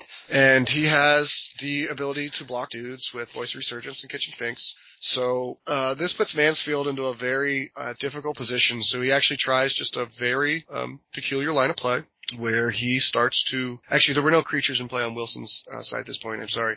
So the only legal target for him to point any of this burn at is his own face. Uh, but he's getting double prowess triggers every time he burns himself. so, so he he burns himself, uh, but he actually eventually takes him, himself down too low, where he dies to siege rhinos coming into play. That is a very curious line of play, but I guess you got to do something. You, I mean, you gotta do something because I mean, he, he's not he's not playing. I don't think he's playing the destructive revelries. I'm pretty sure he's not on the nihilist, so he doesn't. He has like a wear and tear or something. Yeah. So you just need to do something because you know that eventually the Siege Rhino's coming down anyway. I mean, I can understand him trying it, but uh, it just didn't work out. He maybe shouldn't have thrown the Boros charms at himself. I don't know. yeah, I w- I don't know if I'd throw Boros charms at myself. I think I'd look for something a little smaller. Uh, also, interestingly, in this match, we had um, Justin Cohen, who is uh, Sam Black's roommate, facing Sam Black uh, in the Amulet Mirror match, which Ooh. can only be absurd. Uh, Um, Cohen, uh, just as a side note, uh, this is his very first Pro Tour. yeah, he qualified out of the Madison PTQ, which is one of the better ones in the country. He has a he had a career coming into this tournament of one pro point. One. So like one day two of a Grand Prix or something. Right? um, yeah, he's actually the one who has been on the amulet list the longest, and I guess he said that when Sam Black was asked about his testing process, and he said that he built the field in the gauntlet, and he just played everything against Justin Cohen on the amulet list, and Cohen beat everything. So they just all ended up playing it. Which is great too, because what it sounds like is that Justin Cohen had more experience with this deck than anyone else. You know, he had more quality playtesting with this extremely broken deck list. Yeah, Uh, I would think there's only maybe one other player out there, and that would be uh the dude with the hats from SCG. Um, I can't think of his name. He's former rookie of the year. He he's been on this list for a long time, but he might be the only person who's actually got more time with this list than. Yeah. Cohen. Um, but I, I'm pretty sure they buddied up and uh, they just drew uh, so that Sam Black could win an in in the final round. Sweet. That, that's that's a good call by a good friend late Yeah. in the uh, tournament. Yeah, they it actually put them both on win and ins in the final round. Yeah, and you know what? At the end of the day two, Cohen did have a draw, so that that explains that. Yeah. Um, so we have uh, our round 16. We have Justin Cohen on his win and in with his Amulet Bloom. Excuse me. Versus Austin Bursavich playing the Infect list. Ooh, I'm excited. Yeah. Um, so game one, uh, Justin Cohen just raw dogs a Summer Bloom with no amulet on turn two. Um, but he plays three lands. Uh, he, he like is sitting on six mana on turn three. It does that. So, um, he has two very important cards in his hand that cost six mana. One is Primeval Titan and the other is Hive Mind. Tell me he went with the hive mind. Well, unfortunately he didn't have No a, packs. a pact at this point in time. So he just makes a Primeval Titan and has like seven lands in play on turn Eh, three. good enough. Turn three Titans, pretty good. Uh, yeah, um, but then actually he just draws a Summoner's Pact. Uh, Sam Black just draws a Summoner's Pact the next turn. Cohen And- Sam Black. Sam Oh, sorry, yeah, yeah, Yeah. They're Sam Black's roommate. Yeah. Yeah, Cohen guy. versus Bursavich. Cohen, Cohen. Uh, he, he drew the Summoner's Pact he needed and just went for the Hive Mind and won. and That's, awesome. Yeah, Because that's just- a fun way to win. it just works. It just works. Uh, so game two, things are looking real bad for Austin Bursavich. He mulligans to three. Oh my god. Um, and his line of play is to defend the early game with a spell pierce. Oh my god, that's not good. Yeah. It's not good. I mean, what's he stop? Amulet or no? He does spell piercing. I guess it could stop. Summer Bloom, Amulet. Summer blue, maybe, know, maybe a hive mind, but It's bad. it's not, not what you want to be doing when he's going turn two Titan. Um, and he's, uh, he's actually attacking with a noble hierarch. yeah, get there. Win on damage. He, yeah, no, he has, he has, um, Justin Cohen into single digits. I've, dude, I've seen this. I mean, there's things called becoming and things like that. Like I've seen Right. this. It can work. Uh, but he just doesn't have the necessary uh, resources in hand to put the game away. So Cohen is able to resolve an amulet and a bloom through the uh, the spell pierce. Mhm. Um, unfortunately for Mr. Cohen, uh, has drawn a nature's claim by now and stops the amulet from doing anything super, super nuts. Okay. But he also puts, uh, Cohen back to 12 and man, that's a lot of work for a hierarch. It is. Um, but what was it? He was like a turn away from actually putting it out, wasn't he? Uh, With the IR, because he had like a become Yeah, yeah, yeah, in no, hand. he was, and he was one away from dealing lethal da- lethal physical damage with hierarch. that's Yeah, just absurd. but he, he just can't let him let him do that. Luckily, Bursavich top decks an Inkmoth Nexus, and uh, the next turn, because he's able to get one, he casts Mutagenic Growth, Become Immense, and a Hierarch trigger. That's Mhm. that's ten. that's Exaxes. Shit. Yeah, that's that's how you win a he multi. had no Haven too, didn't he? Uh, no, he was a hierarch trigger, so he gets two from, two. From mutagenic growth, six from become immense, and one from the hierarch trigger. Okay. So- and then one from the power itself. Okay, I'm just I was doing math in my head and I thought I was missing one there. Yep. Yeah, there was a hierarch. That was the one. All right. Oh. That can happen with infect. And like I said, he was a turn away from doing it with physical damage, so you knew he had the pump. Yeah, he had. uh, It's just a shame that he wasn't able to get an infect guy on. The, I mean, it, it's still fine because he won the game, but like if he had an infect guy anywhere in the first couple turns of the game while Cohen is just startling around, that would be it. Yeah, it would have been a lot quicker. So this is a an extremely critical game three, round 16 of a pro tour. Right. Both of them sitting on 34 points, winning in. Winning in. Um, uh, Bursavich is able to set up. He gets his infect dudes out and is looking for a turn four kill. But unfortunately for him, man, I said unfortunately so many times today. Oh well. I Yeah, say absolutely. lot. Man, against against his better wishes, uh, Cohen has a simian spirit guide in his hand and an amulet and a and is able to hive mind on turn, on turn three. Yeah, this deck does that. Uh, yeah, he also had a pact. Uh, yeah, this deck does that. So I'm guessing it wasn't the green pact either because he probably could have paid for it. No, it, it was the green pact, but there were not enough lands in play and upkeep. Three lands in upkeep is not Ugh. enough because it's four mana to pay for green pact. Oh, that's And, uh. Justin Cohen, uh, he gets there, man. First pro tour, might as well top eight it. Might as well. Why not? Let's just go for the win while we're at it. Yeah, uh, but unfortunately, his buddy and roommate, uh, house, housemate technically. Yeah. Uh, it's not, they're like, married and stuff. Um, they, uh, they did not get to live the dream of being buddies in, in the top eight, so Sam Black is just gonna have to settle for top 16. Yep. So here's how uh, day two broke down. Um, our 20th place player was uh, Yuki Ichikawa with 33 points. Oh yeah? Um, it's pretty good. That's a good finish. That's, very great. solid. Dude, you want, you want top 32 every pro tour. That's what you want. Right. Um, I believe, you know, top 20 does qualify him for the next one. And he's just going to keep being a fixture on the tour. Uh, number 19 was Michael Vizovsky with 33 points. Um, Marco Lombardi with 33 points. Sam Black with 34 points. Austin Bursavich with 34 points. Okay, now this is where it gets awkward because the, there's a bunch of 36 pointers here, and one of these guys gets into the top eight. So breakers mean something here. Yeah, have- breakers mean a lot. from Hong Kong, we have Yam Wing Chun with 36 point. From uh, Taiwan, we have Huang Hao Shan with 36 points. From the, good old USA, Tyler Hill, 36 That's an easy one. points. Yeah. That's an easy one. From Italy, we have Roberto Esposito. Um, that was a Merfolk list. 36 points. Uh, from New Zealand, we have Jason Chung with 36 points. From the United States of America, Jason, is it Justin? Is it Justin Cheong? it says just Jason. Oh. That's what I got. Um, Huh. so from the United States of America, the 36 points, Hall of Famer Jon Finkel. Ooh. Man, that's pretty fucking good, man. Yeah, I bet he was pissed. Yeah, I mean, it- it- he missed out on breakers. I think he knew it going in. There was no way. Um, Yeah. Park Jun-sun from Korea in ninth with 36 points. Korea's really starting to pick up magic. They're really starting to put some great players out there. They really are. And, uh, our last 36 pointer from the United States in eighth place. So this is our first top eight player, Jesse Hampton. Jesse Hampton. Wow. Sneaking in. Sneak- Oh, you know what? He played, he played Jacob Wilson in the, in round 10, in the missing round. Oh, okay. It's a really close match. All right, that's cool. Um, so we have uh, in seventh place, and I, I want to talk about this guy for a minute. We have the six number six player in the world at 37 points from Hong Kong, Lee Shi Tian. How the fuck did he top eight, dude? He had three losses like the second round of day two. I know. Um, here's my question for you, and this is his fourth Pro Tour top eight. Does this put him in Hall of Fame airs? Like, I mean, is it time we Uh, start talking about this guy as future Hall of Famer? I mean, it probably like this. His resume right now doesn't get him in the Hall of Fame, but he doesn't have enough, but Yeah. you know, very quickly he's amassed four Pro Tour Right. top four, top eights, and that's usually that, that's the dividing line. Five, five's five's really what you want, and, and he doesn't have a lot of the Grand Prix record to Right. to kind of go along with. He really doesn't even play a whole lot of high level Magic. I honestly, having watched this guy play a lot, I actually think he's just the biggest luck sack on the planet. Now, like he is a great player, and he.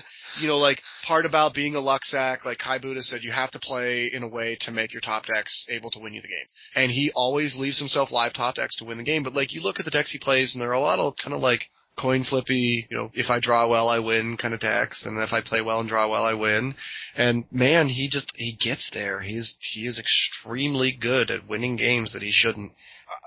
okay, I'm, I'm, I mean, I'm just, I'm looking at his resume at this point, and I'm really looking at somebody I think, and I mean, you can say luck sack, I don't know. You No, no, he's going to be in the Hall of Fame. He's a great player. He's a I- great player also, but like you know, he's always putting himself into these positions where he top decks to win. Yeah, hey, whatever it takes, right? Yep. a win's a win.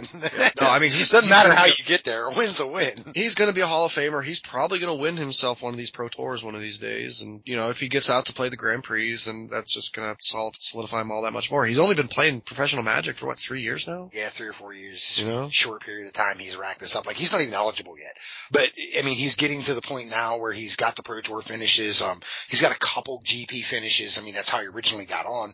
Yeah. And it's just like, you know, it's beginning to look like, hey, this guy is just consistently. Yeah, I, I mean, I think right now, like, he and Stanislav Cifka are the best guys in the game right now. Okay, fair enough. Uh, okay, at number six, uh, somebody who obviously doesn't have enough years because he's only 19 years old.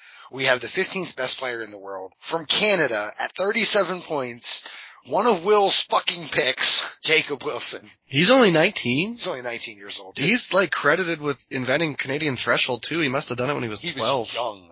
Wow. Dude, he is so good. He's so good. I mean, he's been, I don't know, he might have turned like 13 this year. No, he's really young, dude. That's awesome. He's only 19. Um, so he finishes, uh, sixth, so he's into the top eight. Justin Cohen is into the top eight, as Will just talked about, at 37 points with his crazy amulet deck. One of the best players in the world at it. Uh, I mean, even though, look, this is his first Pro Tour. Finishes Well, fifth, you know, in yeah. Swiss. He's not really playing a magic deck. No. Like, yeah, he's playing a magic deck, but it's, it's much more about just finding this one line of play because your lines of play are more powerful than what anyone else is doing. Right, but it is a very difficult. It's very at the same difficult. time because your lines of play vary depending on exactly which deck you're playing against. Yeah, it's, it's like getting a jigsaw puzzle and dumping it out onto the table so that the picture is face down and, and putting the puzzle together that way, looking Right. at the back of the cardboard. So, uh, our early, you know, I'm going to jump out to a heavy, heavy lead. I mean, he had a big lead after the draft format. Seth Mansfield gets in at fourth place from the United States with Yeah, just seven. squeaks in after being 11 and oh. 0. Right. And then we had three players with 38 points. And, you know, breakers are going to decide where they sit. Um, in third from the Netherlands, we have Hall of Famer Jelger Wiegersma. Had himself a tournament, was king of the hill from most of the Swiss. Yeah, just absurdly good. Um, Yep. Drafted some really sweet decks, played really tight and modern. You know. Yeah, uh, so from Spain, we have Antonio Del Moral Leon with 38 points in second place. And to finish the Swiss rounds, we have the number 11 player in the world at 38 points from the United States of America, Eric Froehlich. Now, is it correct that this was Efro's first Pro Tour top eight? So, I like, don't know, but I know a lot of the pros. no, no, he has four. He has four, four PT top eight. Yeah, Yeah, he's he's really great. Um, I love watching him on the Vintage Super League. I, he's just so smart. You know, like he's Yeah. also a poker player, so he has all this wonderful analytical tools, and he just understands the game very well. Yeah, and I mean, there's a lot to be said when, you know, the pros are saying that this is the best player in Magic because realistically, top 64 is like his average Pro Tour finish. That's crazy. I mean, when absurdly your median when your median finish is 64, you're the best guy in the world. And I mean, that's, that's pretty much what he's been putting up since he started playing on the Pro Tour. So, dude, Eric Froehlich, insanely good. It's just absurd. Right now, he is just on top of his game. He had a little dip at the beginning of this year, uh, but, or at the beginning of last year, but he's come back strong in recent tournaments and he's back where we're used to seeing him. um, Right. So, so that's how it breaks down our top eight. Again, Eric Froehlich, Antonio Del Leon, Jelger Wiegersma, Seth Mansfield, Justin Cohen, Jacob Wilson, and Lee Shi Tian and Jesse Hampton. So pretty good. Uh, we got a few people from the USA there. We got some people from Canada there. We have a couple people from Europe there and one from the region of, uh, the Asia Pacific. So the world is represented. Yeah, everyone from everywhere, even the Midwest. Yeah. Um, so before we uh, head into the uh, top eight and our draft scores and things like that, um, we're going to real quickly make a little announcement about this show. Um, we have found a new sponsor. Um, we still are going to be sponsored by Brainstorm Brewery, but now a store is sponsoring us. And I went and I met with these guys, and I really got to meet them. Um, it's uh, John Tan and uh, Chris I don't know Chris's last name. I don't know his last name. C I E N C I N. So that's Chris. Um, but uh, Tan used to work at a major, and I'm not going to say who it is because they don't sponsor us, but a major card shop um, that you've heard of, and he decided to split out on his own. And he wanted to open his own store. And when he was looking around, he saw that the Pittsburgh region was a growing region for Magic the Gathering. Um, and it's extremely cheaper than California.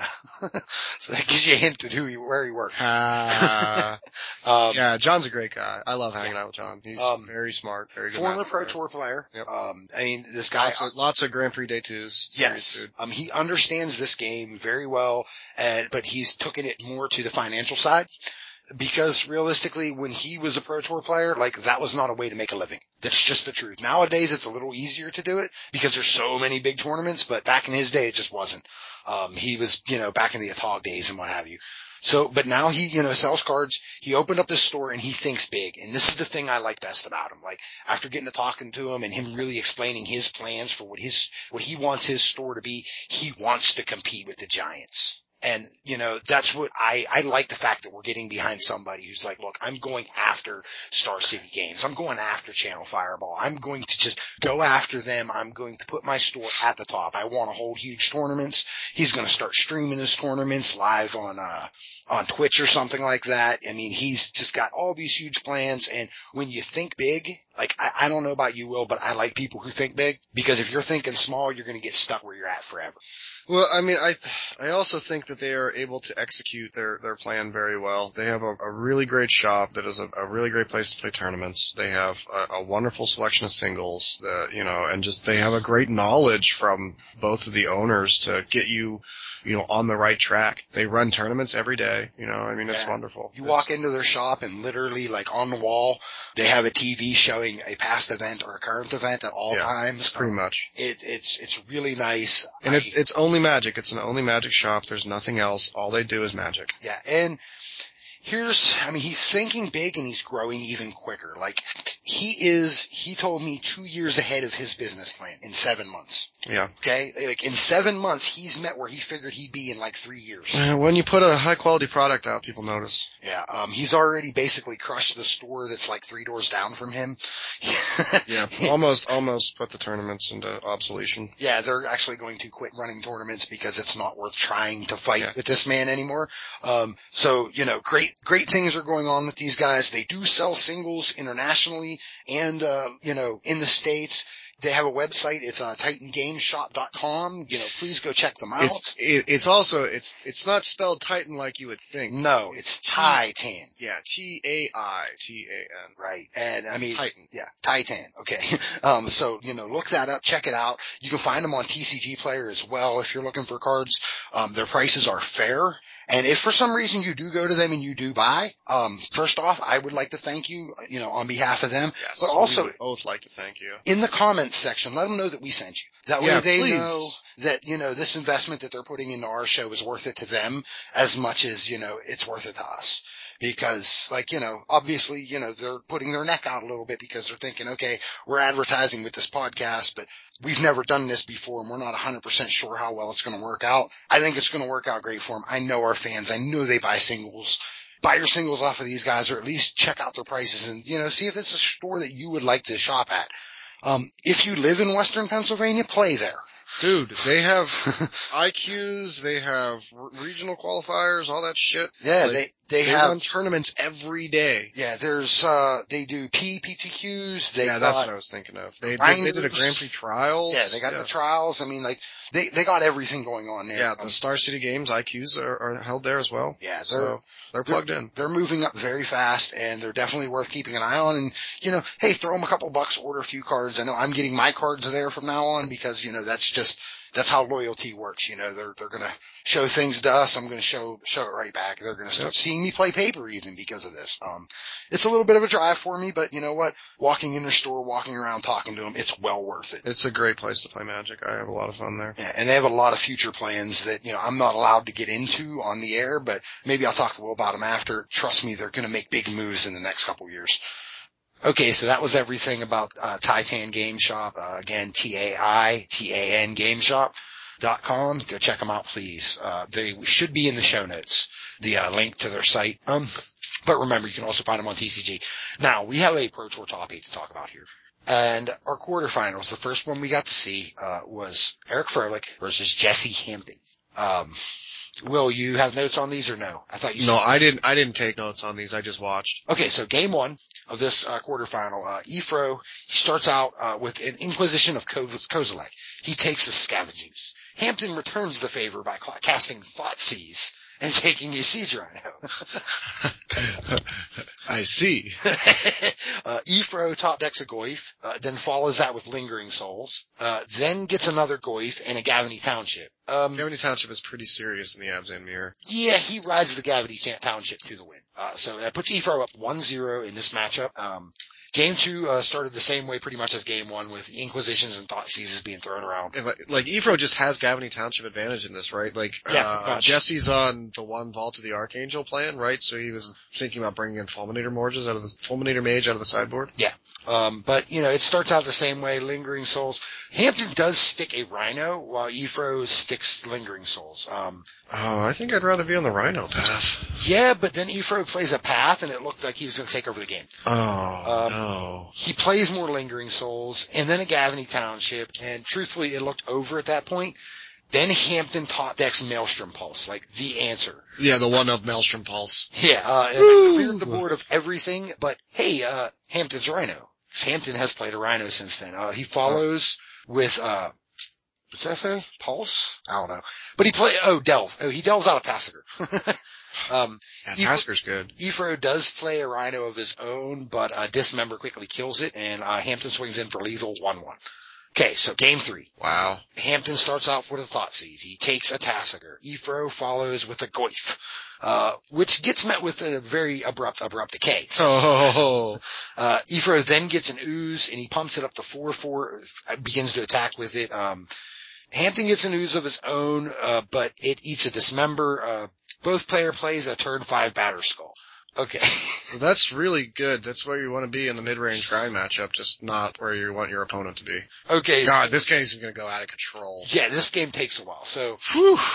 Hampton goes ahead and he gets his Batterskull attached to a lingering soul token. Efro gets his attached to a noble hierarch. Swing for five, swing for five, swing for five, swing for five, swing for five, swing for, they just trade life totals, um, for a few turns and then Tasigur comes down and activates and it pushes Hampton ahead. Yeah, Tasigur in the late game when you have a bunch of mana laying around is really good. I mean, dude, he just like graveyarded out everything. It was unreal. Yeah, So- and like, you know, the ability to control what's in your graveyard via the delving and out to leave so there's only like, I'm pretty sure he like delved lands out of his, or like left lands in his graveyard and took out non-land cards just to, to limit the options for Efro. Yeah. So I mean, like the he did. Um. So the Abzan mirror, the you know the one Abzan mirror in the top eight does go to Jesse Hampton, and we move on to uh Mansfield versus Justin Cohen. Uh, Mansfield's on Burn, and Cohen is on Amulet Combo. Uh. Mansfield got a turn one Goblin Guide out, turn two Eidolon. Uh, Cohen it's a fine start. yeah, Cohen had the Hive Mind combo in hand, and it was only a matter of like saving up until he had six mana. Yeah. Uh, a Summer Bloom got him closer, but not close enough. Eventually, though, Cohen draws a Gemstone Mine at the last possible chance and goes, uh, Gemstone Mine, or I'm playing as Gemstone Mine, okay, uh, untap, uh, I'm going to go ahead and play uh, Hive Mind, uh, and um, here's a pact. I win, right? And Mansfield just, yeah, you win. so going up 1-0. Mansfield, game two starts the same way, but then on turn three, he used a Molten Rain just to slow Cohen down a turn. That's all you need. And literally that was all he needed. That one turn meant everything to him. Yeah, I mean, it's not even like taking a whole turn off because you're still deal still dealing two damage with the Molten Rain because there's there's only one basic in the deck. So like, uh, man, it's just the the absolute perfect card uh, against the Cohen strategy. It so is. Uh, so it, it's not the perfect card. It's the second perfect card. We'll talk about what the perfect card is later. Oh yeah, no, there is a better card. That's right. It's also red and costs three mana. it is. Uh, so Cohen, he has an insane, uh, turn two primeval titan thing. Um, Mansfield basically empties his hand to try and deal, you know, to, just to try to deal not, deal with the amulet and the titan. And he's like, okay. But after two turns, Cohen hit Mansfield with a hive mind pack combo and said, hey, you know what? The Yeah. titan can go away. Right, like he does all this pressure along this primeval titan axis, yes. Which Freaking you out. which forces Mansfield to use burn not at his face but to kill the titan, and all, all he needs to do is hive mind anyway. Yeah. It's, it's, Awkward. It, it is awkward. So Cohen moves on. Um, so then we have a twin versus burn matchup with Antonio Del Moral Leon running twin versus, uh, Li Tian on burn. I can't believe Li Shi made this top eight. I thought he was out of it on day one. dude, uh, dude, Luxac, right? That's what you I- said. He's so good. Um, so game one, um, and these games are legitimately very straightforward. the plan to these games is burn him out before he combos. Yeah, like don't let him get the thing with four butt. If he gets a Deceiver Exarch, you're dead. Like, that legitimately is the plan. Like I have to burn him out before he combos off, okay? Because I don't have the counters to stop him. Um, so game one, uh, Tian gets very close to burning Leon out, but Leon's like, look, I can count. I, I have time. Um, Yeah, uh, being the top seed here really helps too. yeah, and then he gets down a Splinter Twin onto a Deceiver Exarch, and that is the game. Like, you, you just don't win from there. It, it's over. Uh, so Leon goes up 1-0. Um, game two, Tian gets off to a very fast start, uh, while Leon is casting Serum Visions to kind of sculpt his hand and find the combo. Um, eventually Leon gets down a Pestermite. Tian responds, however, with Searing Blaze, which gets countered, and then he plays another Searing Blaze. That does Oh. not get countered. And that takes, and that's actually enough damage to, to win the game. Uh, Pestermite is not the one with the four butt. Like that. It's the one with the one butt, which is not good. Yeah. I mean, it's good, but it's not a four butt. No, against the burn deck, like that's not the one you want to see. Super relevant. Yeah, you really want to see the Deceiver Exarch, but oh well. He saw Pestermite. I mean, if he didn't have the burn, he wins off of it, so is what it is. Okay, game three. Tian gets Leon down to eight life with just burn and Goblin Guide attacks. Um, two Snapcasters getting back bolt, uh, slows Tian down quite a bit. Then Splinter Twin gets cast, which was responded with Destructive Revelry. Okay, so I kill the Deceiver Exarch. Mm. Yeah, you get one token. Yes. Uh, however, uh, Lee Shi Tian fell to four life on Del Moral's attack. Leon swings again, but a bolt, uh, saves Tian for a turn. Uh, Tian cast his last two cards, Rift Bolt, but one of them got a remand and the Eidolon got a spell snare and Ouch. Leon just goes, hey, I'm going to just attack with these Exarchs and win. And Yeah, I'll just hit you with my one four. yeah, That's I'm, all I need. I'm not going to combo. I'm just going to deal lethal. Yeah. Well, I mean, when you're a deck made out of lightning bolts, you know, like that helps. Yeah. So Antonio Del Moral Leon wins two to one over Lee Shi Tian. And our last match in the corner quarterfinal, Abzan being piloted by Jacob Wilson versus Splinter Twin being piloted by Jelger Wiegersma. Game one, Wilson gets off to a quick lead behind a voice and a rhino. Um, Whew, those are good cards in the matchup. yeah, really, uh, he was two turns away from ending the game and then Jelger was like, ee, combo? Exarch Twin? Oh, you don't have the abrupt decay? That Yeah, that's, I'm sorry. Uh, I win 1-0. Uh, Jelger goes up 1-0. Uh, game two, uh, Jacob Wilson again starts off great. He goes, no hierarch, voice, pride mage. Now pride mage demands an answer. Yeah, yeah, cause that, that just interrupts the combo. Right. Um, Jelger Wiegersma happen to have Anger of the Gods. That's a pretty good answer. Get the fuck. Especially when Voice of Resurgence is on the board. Oh my god, it exiles a two. Yeah, uh, Those motherfuckers. Yeah, but Wilson does get to follow with a Loxodon Smiter. Oh, that's a good card. Yeah. Unfor- I don't know if it's unfortunate. Depends on who you're rooting for. But, uh, Jelger Wiegersma could not find an answer to that. And a Thought Seize removed with one, uh, cryptic command and that ended the game. So Yeah, Smiter can't be countered and uh, takes two burn spells. it Do does. what you want. So we're at 1-1 right now, you know, winner moves on. Let's go get there. So Jelger casts, uh, anger early on to remove a bunch of mana dorks that, uh, Wilson was putting out. And he, you know, Wilson starts to restart his pressure and he puts down voice, gets a couple lingering souls out. However, Ye- Jelger just, uh, kind of goes, yeah, I'm going to combo off and I have the spell to back up. Cool. And Jelger moves on two to one over Jake Uh, Wilson. those anger of the gods doing the work. Yeah, I mean, the I, anger of the gods, the spell backing up the combo is just like backbreaking. You can't win at that point because you couldn't cast Pretty instant. pretty tough. The spell is incredibly mana efficient. Yeah. Um, it counters everything that interrupts the combo because they have to do it at instant speed. they do. Uh, so now we move to the semifinals and we have Jesse Hampton versus Cohen. This is Abzan versus Amulet Bloom. And quite frankly, this is the best match of the entire tournament. Oh my goodness, this match was incredible. I, I was so impressed by the uh, amount of resiliency, just the, the sheer number of times that Justin Cohen had to shuffle his deck. Yeah. Like Titan, like get a get a uh what's the land? The Tolaria West, transmute, get a pact, get a Titan. Like Yeah. wow. Yeah, and just, I mean, it seemed like Hampton had answers and it just, it really just was a great game to watch and with an explosive finish. Um, so game one, Cohen keeps a turn three winning hand. I mean, it's just like, this is what I'm going to keep and I'm going to win with this. But Hampton plays Inquisition and he takes Summer Bloom. Um, that puts the kibosh on Cohen's plan. That's a little tough. I mean, Summer Bloom does a lot of work. Uh, yeah, Hampton begins to build a board, uh, with a Rhino and some Lingering Soul. Uh, Cohen does drop a couple Primeval Titans, but they're quickly dealt with. Um, and Hampton takes game one, 1-0. Okay, so Hampton, uh, strips Cohen's hand turn one and two and takes Pact of Negation and Primeval Titan. Okay, this is with a Thought Season and Inquisition of Kozilek. Mm. Hampton play, then plays a Goyf. Uh, Cohen went nuts and used Amulet, Selesnya Charm, and Summer Bloom to make six mana. Cast Summoner's Pact got a Titan. The Titan trigger got Boros Garrison, Slayer Stronghold. Attack trigger got Gemstone Mine, Simic Growth Chamber. And that was enough to just pump into the land to deal enough damage to win the fucking game. Wowzers. Um, I, I mean, the game looked like it was Jesse Hampton's and Cohen just, like this deck can do, just go, no, this thing still tramples. I don't care what you have on the ground.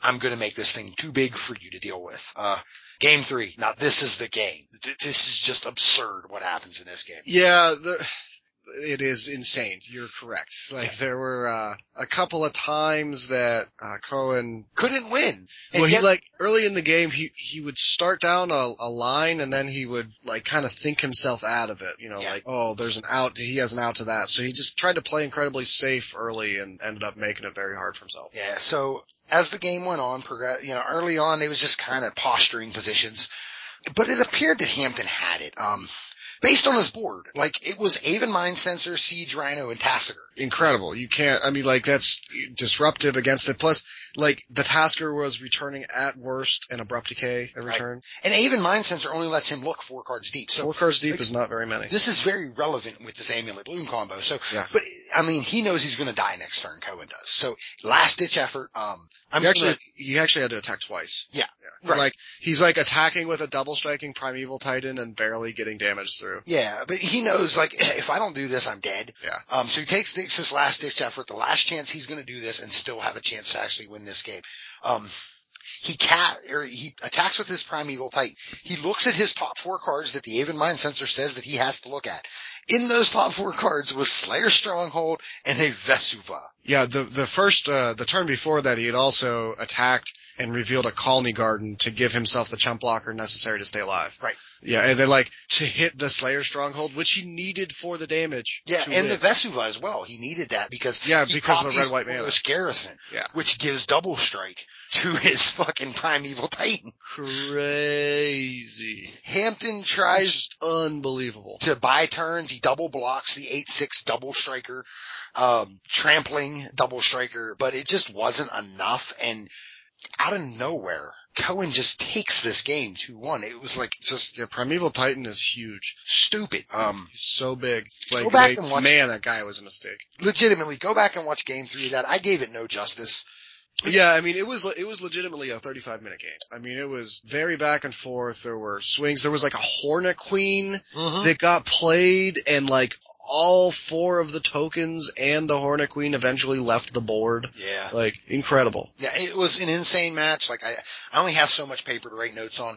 So Yeah. please go back, watch that one. If there's one that I say you need to watch, it's that one. Yeah, this was a man. This was a match fitting of a Pro Tour. So- Yes. And following that, we have a twin, uh, mirror match. And this one is, uh, Leon versus Wiegersma. And this is probably the worst match in the top eight. Like this one didn't do anything for me. Um, game one, Jelger missed his third land drop. Ouch. Um, and Leon cast Deceiver Exarch to tap down one of Jelger's, uh, steam vents. Oh no. Uh, you don't have Mana Leak available? You know, um, Jelger gets an island off the top and he, uh, casts Sleight of Hand and that guarantees him a fourth land. Um, But he Blood Moon. Mana untapped. Right. He he does get down a blood moon, uh, or Leon does, but uh, but with Jelger, wait, no, Jelger casts a blood moon. I'm sorry, my writing's bad too. Jelger casts a blood moon. He taps out to do that. Uh, with him tapped out, Leon's just like, fine, twin Exarch, I win. Yeah. Um, it, very anticlimactic, very, not a very good game at all. Um, game two wasn't very good either, but it lasted longer. it's a very anticlimactic game because, uh, Wiegersma gets stuck on two land again. Mm. When he finally gets his third, he casts a Vendilion Clique, only to see a hand that has three Exarchs, two Spell Snare, a Dispel, and an Ancient Grudge. And he just says, you know what, fuck it, keep them.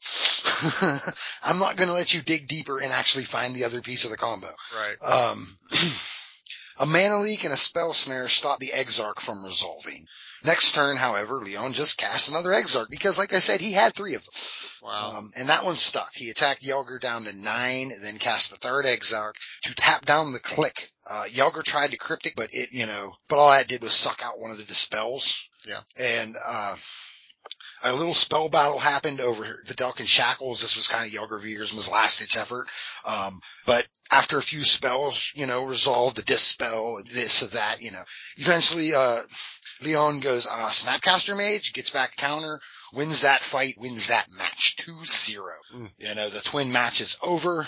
The twin mirror match is over. Whatever you want to say, it's over. So our finals is Leon, ver- Del Moral Leon versus Justin Cohen, Amulet versus Twin. Okay. couple of couple of decks that uh, can get pretty unfair. Yeah, a couple of unfair combo decks in the finals. Go figure. Um, so Cohen, he starts by playing two amulets on turn one, or, you know, in the first two turns, okay? Yeah, and that actually does stack. You get Yes, double untapped. Um, he plays a Simic Growth Chamber, which creates just this stupid amount of mana, Four mana. uh, which he used to cast Summer Bloom. oh plays a Boros. Garrison off of it, and he could produce 15 mana on turn three. I'll repeat that. 15 mana on turn three. Emrakul. um, Del Moral clicked and saw, uh, Pact of Negation and Ancient Stirrings, and he just kind of said keep them. Keep them. Oh, I, I have nothing. Uh, next turn, uh, Tolaria West goes and gets a, uh, Summoner's Pact. That was his top deck. Which got him a Primeval Titan. He attacked with the Titan the following turn. A Pestermite was played by Leon to tap the Titan, but, uh, remember that pack thing? Yeah, the pack. Um, Oh yeah, you can. You can it got played, spell. but Leon cast a spell. That's sweet. I don't have to pay for my pack then. So, you know, that's good. I don't have to pay for it. Great. But if Leon top decks twin, it's over. It did not come and Cohen just kind of finishes it from there. He has a big Titan, remember? so Cohen up 1-0. Uh, game two. Uh, Cohen sets up his combo a bit late. Uh, and Del Moral plays Blood Moon. Um, and in case you don't know, Oh no, your deck does nothing. this deck does not run very many red things. And, um, Is one forest, yeah, it, one basic land. Yeah, it's no basics basically except for the one forest. So like this Yeah, deck, one nature's claim in the sideboard, like one swan song. this is this deck's only real way of winning. Or, you know, it cannot be a stuck blood moon. There's just no way. No, there's no, there are, there's two outs. One is to counter it, one is to nature's claim it. Yeah, so like I can sit here and try and tell you what happened the rest of the game, but really all you need to know is he played blood moon. So Blood the Moon, own wins. Nothing happened. You're right. Um, game three, now we're tied 1-1. Uh, Del Moral costs Spellskite, which could protect his blood moon if he finds it. Um, a bit of jockeying happened in the following turns. Um, Cohen used a summoner's pact to get a primeval titan. Uh, Leon cast blood moon the next turn. Cohen was unable to pay for his own pact, Oh. so he lost. Oh, how's it feel now, buddy? You can't pay for packs, huh? Yeah, I know that game. Um, so, you know, that puts Leon up 2-1. So, Leon wins this next one. It's over. Because remember, in the finals of a Pro Tour, they pay five rounds, not three. Best of five. Yes. I actually really like the move to only best of five in the finals. Me too, because some of these days were long watching Long. the finals. Not even just that, but it, it gives the finals an extra sense of importance. Like It does. that's the only game of Magic that's ever five rounds anymore. It is. I mean, Pro Tour, you know, that's sweet. there's definitely a an argument for saying the whole top eight should be five rounds because it really does take out some of the variance that you But it also, bad you know- can create. Yeah, it also puts more emphasis on post sideboarding uh, games. You know, It does, which I don't think that's a bad thing. no, it's not a bad thing at all. It actually, you know, promotes better deck building for the whole seventy-five. Right, right. But, you know, again, it does also speed things up on, cause realistically on Sunday when you're watching every single match, Yeah, if you add two games to every one of those, like, it's already it's a, a it's a long, fourteen-hour day. yeah, it's already a long day and this speeds it up quite a bit. So we're into the fourth game. Okay, a spell snare by Leon stops a very early summer bloom. Um, Leon casts Pestermite during Cohen's upkeep to force him to only have one mana. The net, and his one mana, and this is the unfortunate part, was a gemstone mine with only one mine Oh, counter on it. that's so bad. So he has to use it. The next turn, Leon casts an Exarch saying, hey, let's tap that land now. okay? So he's just like denying them mana. Um, then another. He does it twice in a row to him, and it's just like, oh my god. Tempo. then- yeah, then Leon casts a click. Uh, didn't care about what he saw.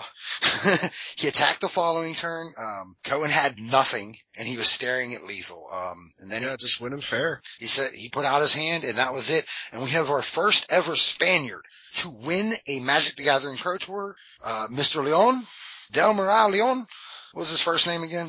And Antonio. Antonio. Was it Antonio? Yeah, Antonio Del Moral Leon. Okay. It's all such a long name. I only wrote like Leon on all of them. Yeah, no, he's awesome. okay. But yeah, absolutely. Um, He's only 20. Young man, Yeah. young man. And you know, the full first eh, Spaniard to do it, like that's, that's pretty kick ass. I mean, Yeah, to be the first of anyone, I mean, this guy's gonna be a fucking hero in Spanish Magic. Like, Um, it, it could very well promote like, like a, like a, it becoming a Germany or a France where now all of a sudden they're just a Magic country. Right. Yeah. All of a sudden you'll have, you know, 15 people come out of that country Right, that exactly. legitimately can just house people. Yep. Um, so that's really cool. It's always good to see that. Um, now I know we talked a lot a couple weeks ago about the bannings and, you know, now that we've seen the Pro Tour, um, now obviously I had harsh opinions on the way I felt about the bannings and do I still agree with them? Or do I still not agree with them? Not completely. Like I, I Dude, I'm so glad I didn't have to watch pod matches all day. Are you fucking kidding me? yeah, but I still saw a lot of Abzan, which a lot of times when you're watching them, it's like this is a bad pod. Yeah, but the the thing about it is though is that the decks, uh, they, I mean they they represented themselves pretty well, but it's not like they were dominant, They- right? Um, So like I think people will mo- move off of them in the future. There are obviously better strategies. Yeah, I mean, I, I'm still, I'm probably more on board with the banning of, uh, Treasure Cruise. no, with Pod than Treasure Cruise. Yeah. Um, I wouldn't mind seeing one Pro Tour with Treasure Cruise just to see exactly what it would have done to it. Wow, I know what it would have done to it. I see, I don't know. It would have put it would have put three decks in the top eight.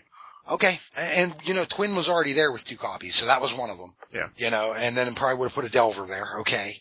You know, I just, I, I, it, it would have put a burn deck there. it would have, probably. It would have put it would have. I mean, like the burn deck that Seth Manfield played would have Treasure Cruise in Which it. we already had burn decks in the top eight anyway. That's why I mean, like, I don't know that it changes the top eight completely. Well, anyway. but what it, it's this it's a similar effect to um what was the one mana counter called the uh mental misstep. yeah the mental misstep mistake you know where just where it's so accessible that everyone can run it and everyone does run it then like eh, I don't know it's not a basic land it shouldn't be in every deck Okay, I'll be. I, I don't know. I, I wouldn't have minded seeing one Pro Tour with it. That's just. uh, you know I wouldn't have either because you know I mean I don't feel the Blues getting all the love right now so I think they sh- I mean they obviously always do but uh I mean it would have been sweet I still like, feel, to me, I still feel like they jumped the gun a little bit on that one. Like they didn't really let it play out the seat for sure. yeah I, I, like, I you know what? There's a lot I won't like, argue that, but I do, I do absolutely think that Birthing Pod needed to go. I'm very glad it did. Yeah, I think that was a good banning. I thought that this was a really sweet and healthy format. I was really excited to watch it. I didn't get bored of the matches at all,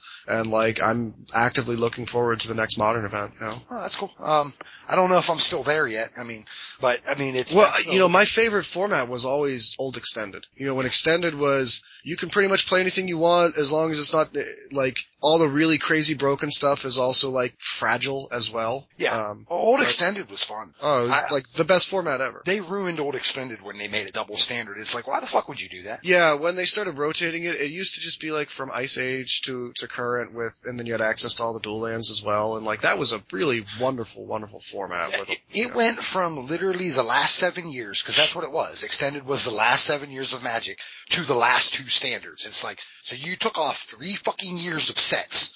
Well, I mean, it used to, I mean, it was even, I guess at that point in time it was seven years when they started doing the rotation. Yeah, that's when they first started Yeah, it. Ninety-five to two thousand two. Yeah, I mean, but it was just like it took you back so far. It really didn't matter. It was a long period of time, um, and it, that kind of disappointed me when they changed it to double standard. And then they was like, well, no one likes extended anymore. You know, let's let's get rid of Well, extended. modern's modern's cool, and I think I think it's a sweet format. I uh, I think it's only going to get better from here as they are obviously now going to have to put a lot more effort into their into their development for new sets, keeping an eye on modern. So like I think that will also uh, allow them to build some cards tailored towards modern and understand a little bit better how to build a new modern archetype. Yeah, I- will say it's time to reprint Goyf It's definitely time to reprint Goyf again. It'd be like you probably need to just reprint Goyf in a normal set. Well, but you can't do that because its power level is absurd. But you need to get that many copies out. Dude, you want to sell Origins? Put Goyf in there. You'll sell the Yeah, fuck but out like, of Origins. like, what's that going to do to standard, Angelo?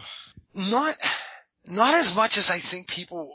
I mean, It's it's still a really good card. Don't get me wrong. make, it's going to make it terrible. It's going to make it so that this guy that my green deck played on turn two has to be answered immediately because if we get to turn six, it's going to be a five six. But it wasn't terrible the first time around. It did completely dominate the first time around in standard, if you think back. No, but people did people didn't play There it. was the joke, you know, it needs more Goyf. You'd be running, running like mono blue and they're like, needs more Goyf. Yeah, I mean, people people didn't play it as much as uh, you know it could have been, but like it would I definitely. think they could balance a format to where it wouldn't be run as much. Like, Uh, no. But I wanted in this format, no, because, you know, the fetch lands and the Khans cards, like, that's bad. Yeah, I don't it's know, I've- easy to play.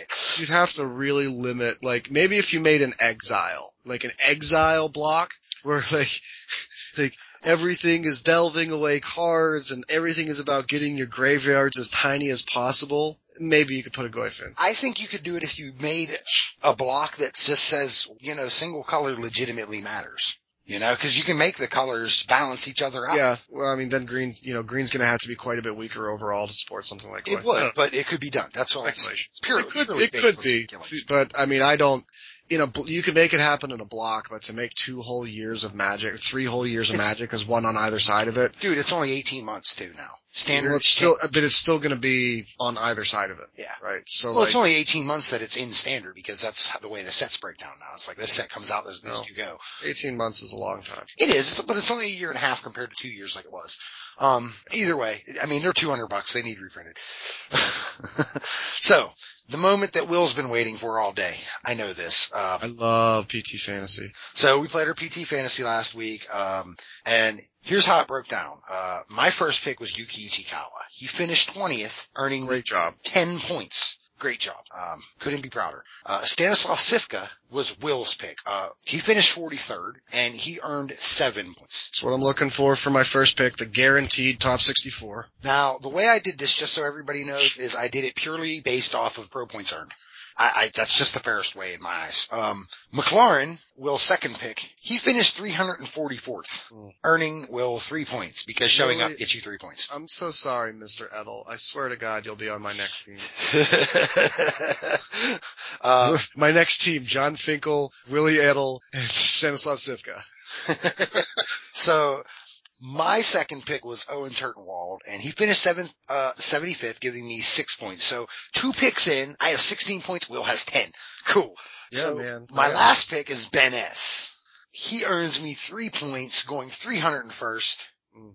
Eh, But Will's last pick finished seventh place. And here's the thing, I'm at 19 points Will's at 10. Like anything under nine points, I win. He, Jacob Wilson goes and doubles that and gets 18 points. Uh, Yeah, I, I felt very confident in my Jacob Wilson pick. Jacob Wilson, uh, that was, that was your ringer.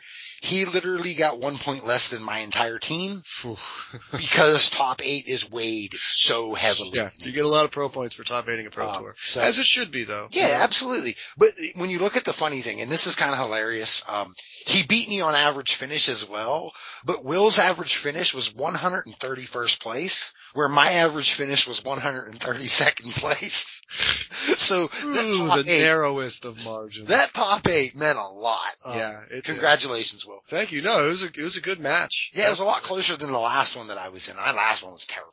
Yeah.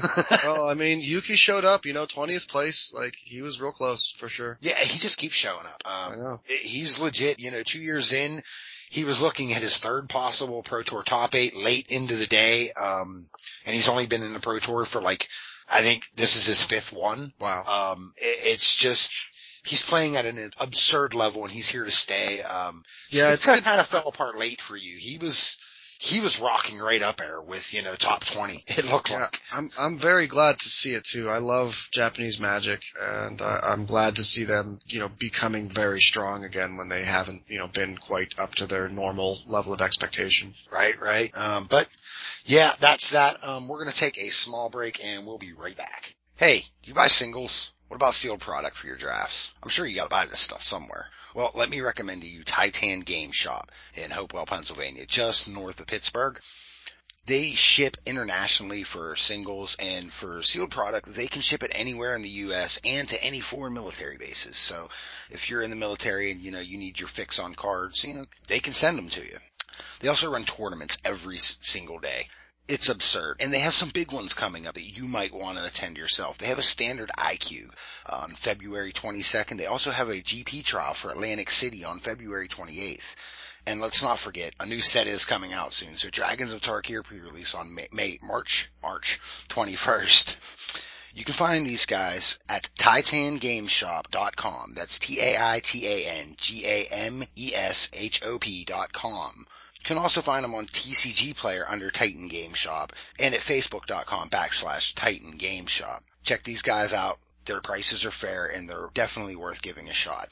And if you do decide to buy something, let them know that the Pitt Imp sent you there. That way they know that it was worth them putting in their advertising dollars for this. Again, that's titangameshop.com. Check them out. Well, well, I mean, we've been on this call a long time, but you know, we got to finish up the way we always finish up. Uh, what the hell you been up to, man? Dude, I actually have a great what the hell I've been up to. Um. I actually have been doing a lot this week with my life, which is good. But um, specifically, my I was playing Dungeons and Dragons uh, with my with my group this week. Uh, actual Dungeons and Dragons or Hearthstone? Pathfinder. Pathfinder, I mean, Yeah, I'm sorry. um, Hearthstone. Fuck that game. So uh, we uh, uh, Hearthstone's sweet. I like it. I can't Uh, stand it. It, it. It's a watered down version of another game. It's not though. It's it's a different game entirely. It's very good. I like it. But uh so we've been working on this dungeon for like three weeks now, and we have finally gotten to the boss monster, which is uh just really, really amazing. It's this um it's this female crypt thing, which is kinda like the crypt keeper from Tales from the Crypt, except uh like a lady and she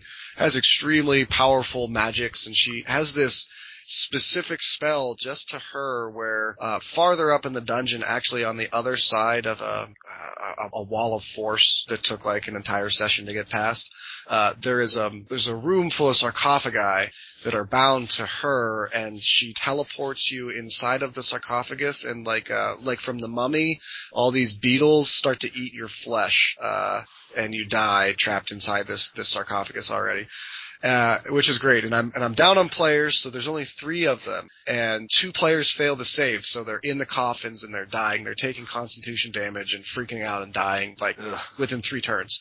So the only person left is my mage, um, which I think is good, which is great. But unfortunately, because it's the mage, uh, he is able to teleport through the dungeon to the room immediately in one turn, which sucks. And then secondly, so it's this little tiny female halfling is the character. She is 28 pounds. She is two foot eight. And this is a 500 pound marble sarcophagus lid. so, so she goes to push it, right? And literally the only way that she can move this is with a 20. And sure enough. I can't believe she can move it with a 20. 20 always, always is a I know, success. always According to the rules of the game. So, sure enough, my friend John Groff rolls the 20 and we erupt as loud as four nerds in a basement can get and he runs around doing airplanes around the basement and because of the way we played Pathfinder, every time a player rolls a 20 or a 1, someone's taking shots. Uh, so we, we did a, our first ever full, full party shot to congratulate this 20, which is by far the clutchest 20 I've ever seen in a game as a player or a DM. Like, this was full party death in yeah, this was over. This was, Like- it's over.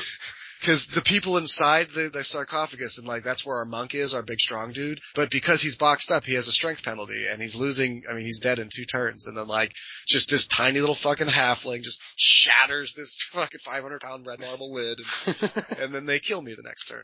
So that was just really, really awesome. Um, but, uh, I played some magic too, played, uh, an online draft, got a, a really nice Sultai deck put together and realized that I'm not very good at Magic Online when I've been drinking and haven't played in a while. I uh, missed a lot of Archer's parapet triggers, um, Ah. but still made it to the finals. And uh, everything was looking really good until uh, my opponent resolved a merciless. What's his dude name's the new uh, Rage Forger. He, when, whenever Oh, a creature yeah. attacks, uh, you your opponent loses a life and you gain a life. Yeah, the three three without haste, but he's really really Yeah. good, and he can That guy. he can declare your blocks for you. Right, that guy. so like I totally let that resolve, even though I had a disdainful stroke in my hand. Oops. Yeah. Yeah, you don't let that resolve. I mean, I, it was late and I was tired and drinking, but you know, I probably should have won that. Like my my deck was awesome. Uh, and then I I played a draft of Titan Games on Monday uh, in paper, and I played a blue white strategy, which I thought was really good. Two soul summons, two Write into Beings, two. Um, oh, by the way, we did two Fate Reforged and uh, one con, so it was a little bit different, Okay. which made me feel that much more comfortable in the blue white archetype. Um, two of the the Djinn, the uh, Lotus Path Lotus Djinn. Path Djinn, yeah, good Yeah, card. right. And then like um reasonable removal and just pretty much everything I wanted except for like no real bomb bomb, but just all the tempo and and good stuff. Uh-huh. Um You do miss out on two packs or, or a pack of possible crippling chills. Like that's big for that deck. yeah, and I didn't have crippling chills, um, but I did have Will of the Naga twice. Yeah, it costs So- six though. Yeah, but it has delve. It does. It I was playing it for about four. Okay. Um, but uh, I won the games where fair magic happened, and I lost to the deck that had two Mob Rules in it. Okay. Cool. Yeah. Yeah, that's not fair. I mean, that's just like a the uh, the tri- and it's it's okay to say now because I think triple uh, Fate Reforged is over online. Yeah. But did you hear what the gimmick deck was for that? So, Take all the lightning shriekers you can get. Yeah, You literally cannot lose. I believe that entirely. It's just absurd, man. You get the five mana, you win. It, it Yeah. just happens every time because you get like nine fucking lightning shriekers. Well, Because yeah. everyone's like, this card's garbage, and you're like, okay. I actually thought it overperformed. I only had one copy of it, but I ended up seeing it a couple different times. Yeah, I mean, you, you get like five, six, seven of them. It's just, I mean, Oh, and all you need is just like the, the, the dumbest like 03 or 04 to block up the board for a couple turns Right. just to get you to that point. And once you're five mana, you just go nuts and deal five every turn. That's funny. Yeah, so that was that was my week. Um, sweet, sweet. yeah. Um, my week, I like, I watched the Pro Tour. That obviously sucked up a lot of it. Um, Yeah. I did have my basketball game Saturday. I'm proud of uh, my team. They actually beat an undefeated team this week. Good Nice. on them. Uh, you know, we're gonna see them again in the playoffs. I'm proud of them.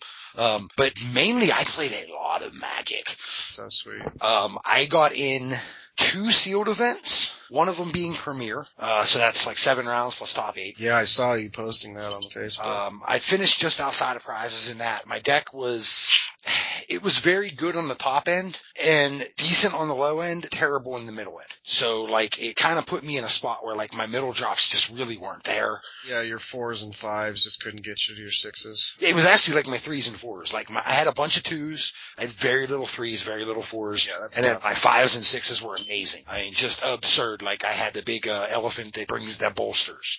Um, yeah, that guy's good. I had Solemgar. I went That guy's also good. I had a Thousand Winds. Wow. Yeah, so I'm like, if I get to the late game, I win, right? You know, but there was games I didn't get to the late game, or I had mana issues, or something stupid like that. Um, but I finished just outside of prizes, and I lost on tiebreakers from you know getting surprised. Okay, you know, out of 100 and some players, I finished like top. I think I was 37th, so okay. You know, Yeah, I'll take that. seventh or 39th. I don't know, something like that.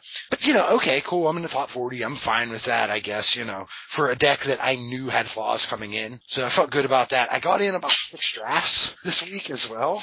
Um, I played a lot of Magic. Uh, I have I have found myself for some reason with the new set. I am being drawn towards Sultai. Uh, yeah, I also think that I, I was having a conversation yesterday that I think that Sultai has gained the most from the new set. Yeah, I, I don't really know why. I mean, I just, I found myself drafting a lot of Sultai in the last week or so. And, you know, I've gotten away from Mardu finally. I mean, that's cool. I haven't drafted a Mardu deck in forever.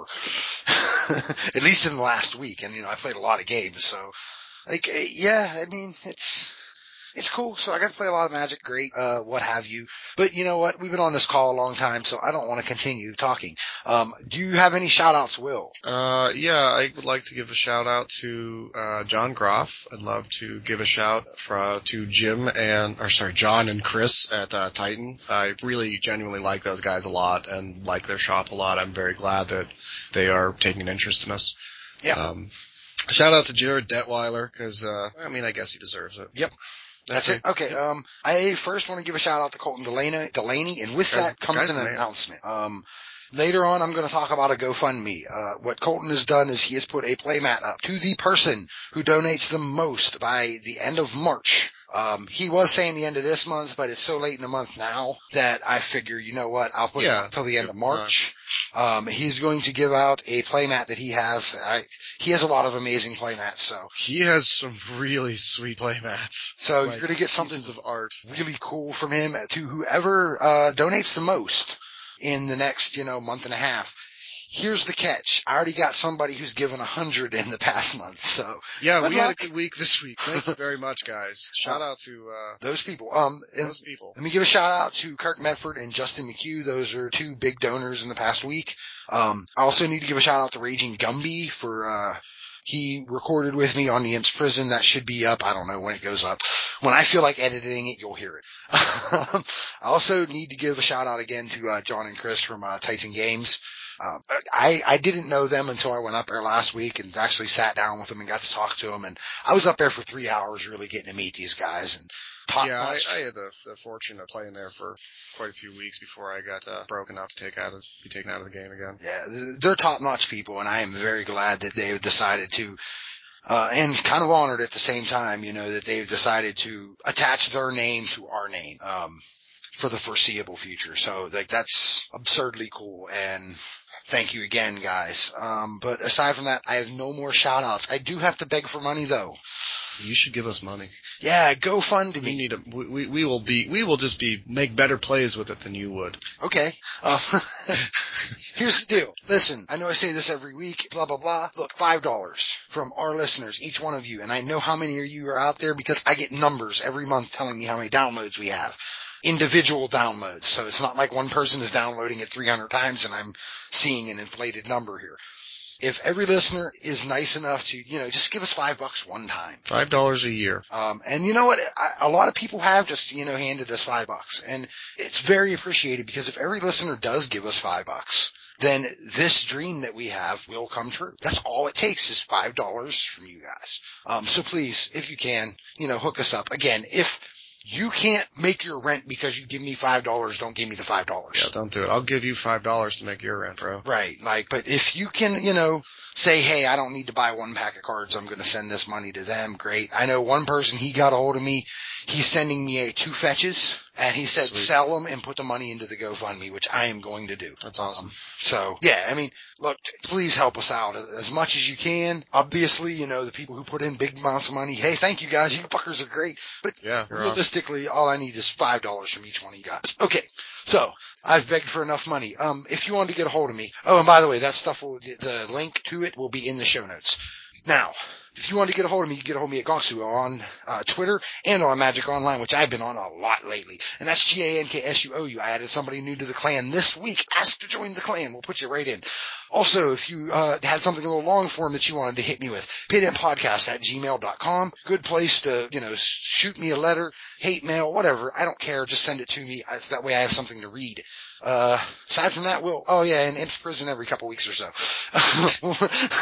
Will, how would people get a hold of you? Um, man, you could get a hold of me on Magic Online now as well. I'm Will underscore Flaccid. Check me out. Uh, also, you know what? I'm a Facebook troll. I'm not going to deny it. I spend all day, every day on the Pitt Imps Facebook page. You should do that too. You should join. You got a smartphone. You could just look at it all the time and push the buttons because there's like hundreds of posts happening every week. It is so fun. I thought you was going to say there's like hundreds of buttons on your phone. Yes, there is. No, I no. Come on, your phone's smart. It's flat. It's got a it's got like a glass on it that has everything you could ever want. It's clearly Yeah, I- just made out of magic. I have a hundred emojis. Like, you know, just get on there and but they're not buttons though. I have buttons on my phone that They're- like you push them and they're buttons. They're buttons. you have a fucking touch screen. they're buttons, but they're, They're buttons. not. They're, they're just, they're It's different types of buttons. Angela, when you turn your phone off, are the buttons still there? No, Okay, they're virtual buttons. They're great. I, I have an emoji of poop. That's great. I'm so happy. it's a smiling piece of poop. Uh, well, uh, yeah, I'm also, uh, I'm on League of Legends as Lost My Donkey, and, uh, you can get a hold of me directly on Facebook, because I would love for all of you to be my Facebook friends. Facebook.com slash bad dinner. And a link to that will also be in the show notes, so you can hit them directly up. You don't have to go through the, the, the, the fan club if you don't want to. I mean, I mean I like friends. I know. I Yeah. do. Um, so next week we have a standard Grand Prix to go over. I mean, we got to get our heads out of the modern game and we got to get back into standard. I'm excited. I like standard. Yeah, I'm kind of excited as well. I mean, like, you know, this past week of really like hammering down watching all the modern, like, I- I'm excited for some standard now because let's be realistic, that was a lot of modern. It's a lot. I mean, it's just it's and it's a high power level of magic too. It's going to be fun to see like less good cards and more mana to get spent. Yeah, seeing Hordeling outbursts get thrown around. Like, I'm Right. forward to seeing it. Um, we also have something special next week. Um, I can't put it out there yet. You're gonna have to wait a week, come back, and you'll find out something um, about the show. But until next week, Man, I really need a sign off. make one up. I'm, I guess I'm just not creative. I mean, what was it? Balls and Dixon. Balls and Dixon. Dixon Saxon, Dixon Saxon, Dixon Sax. oh, have a good one, folks, and go fuck yourself.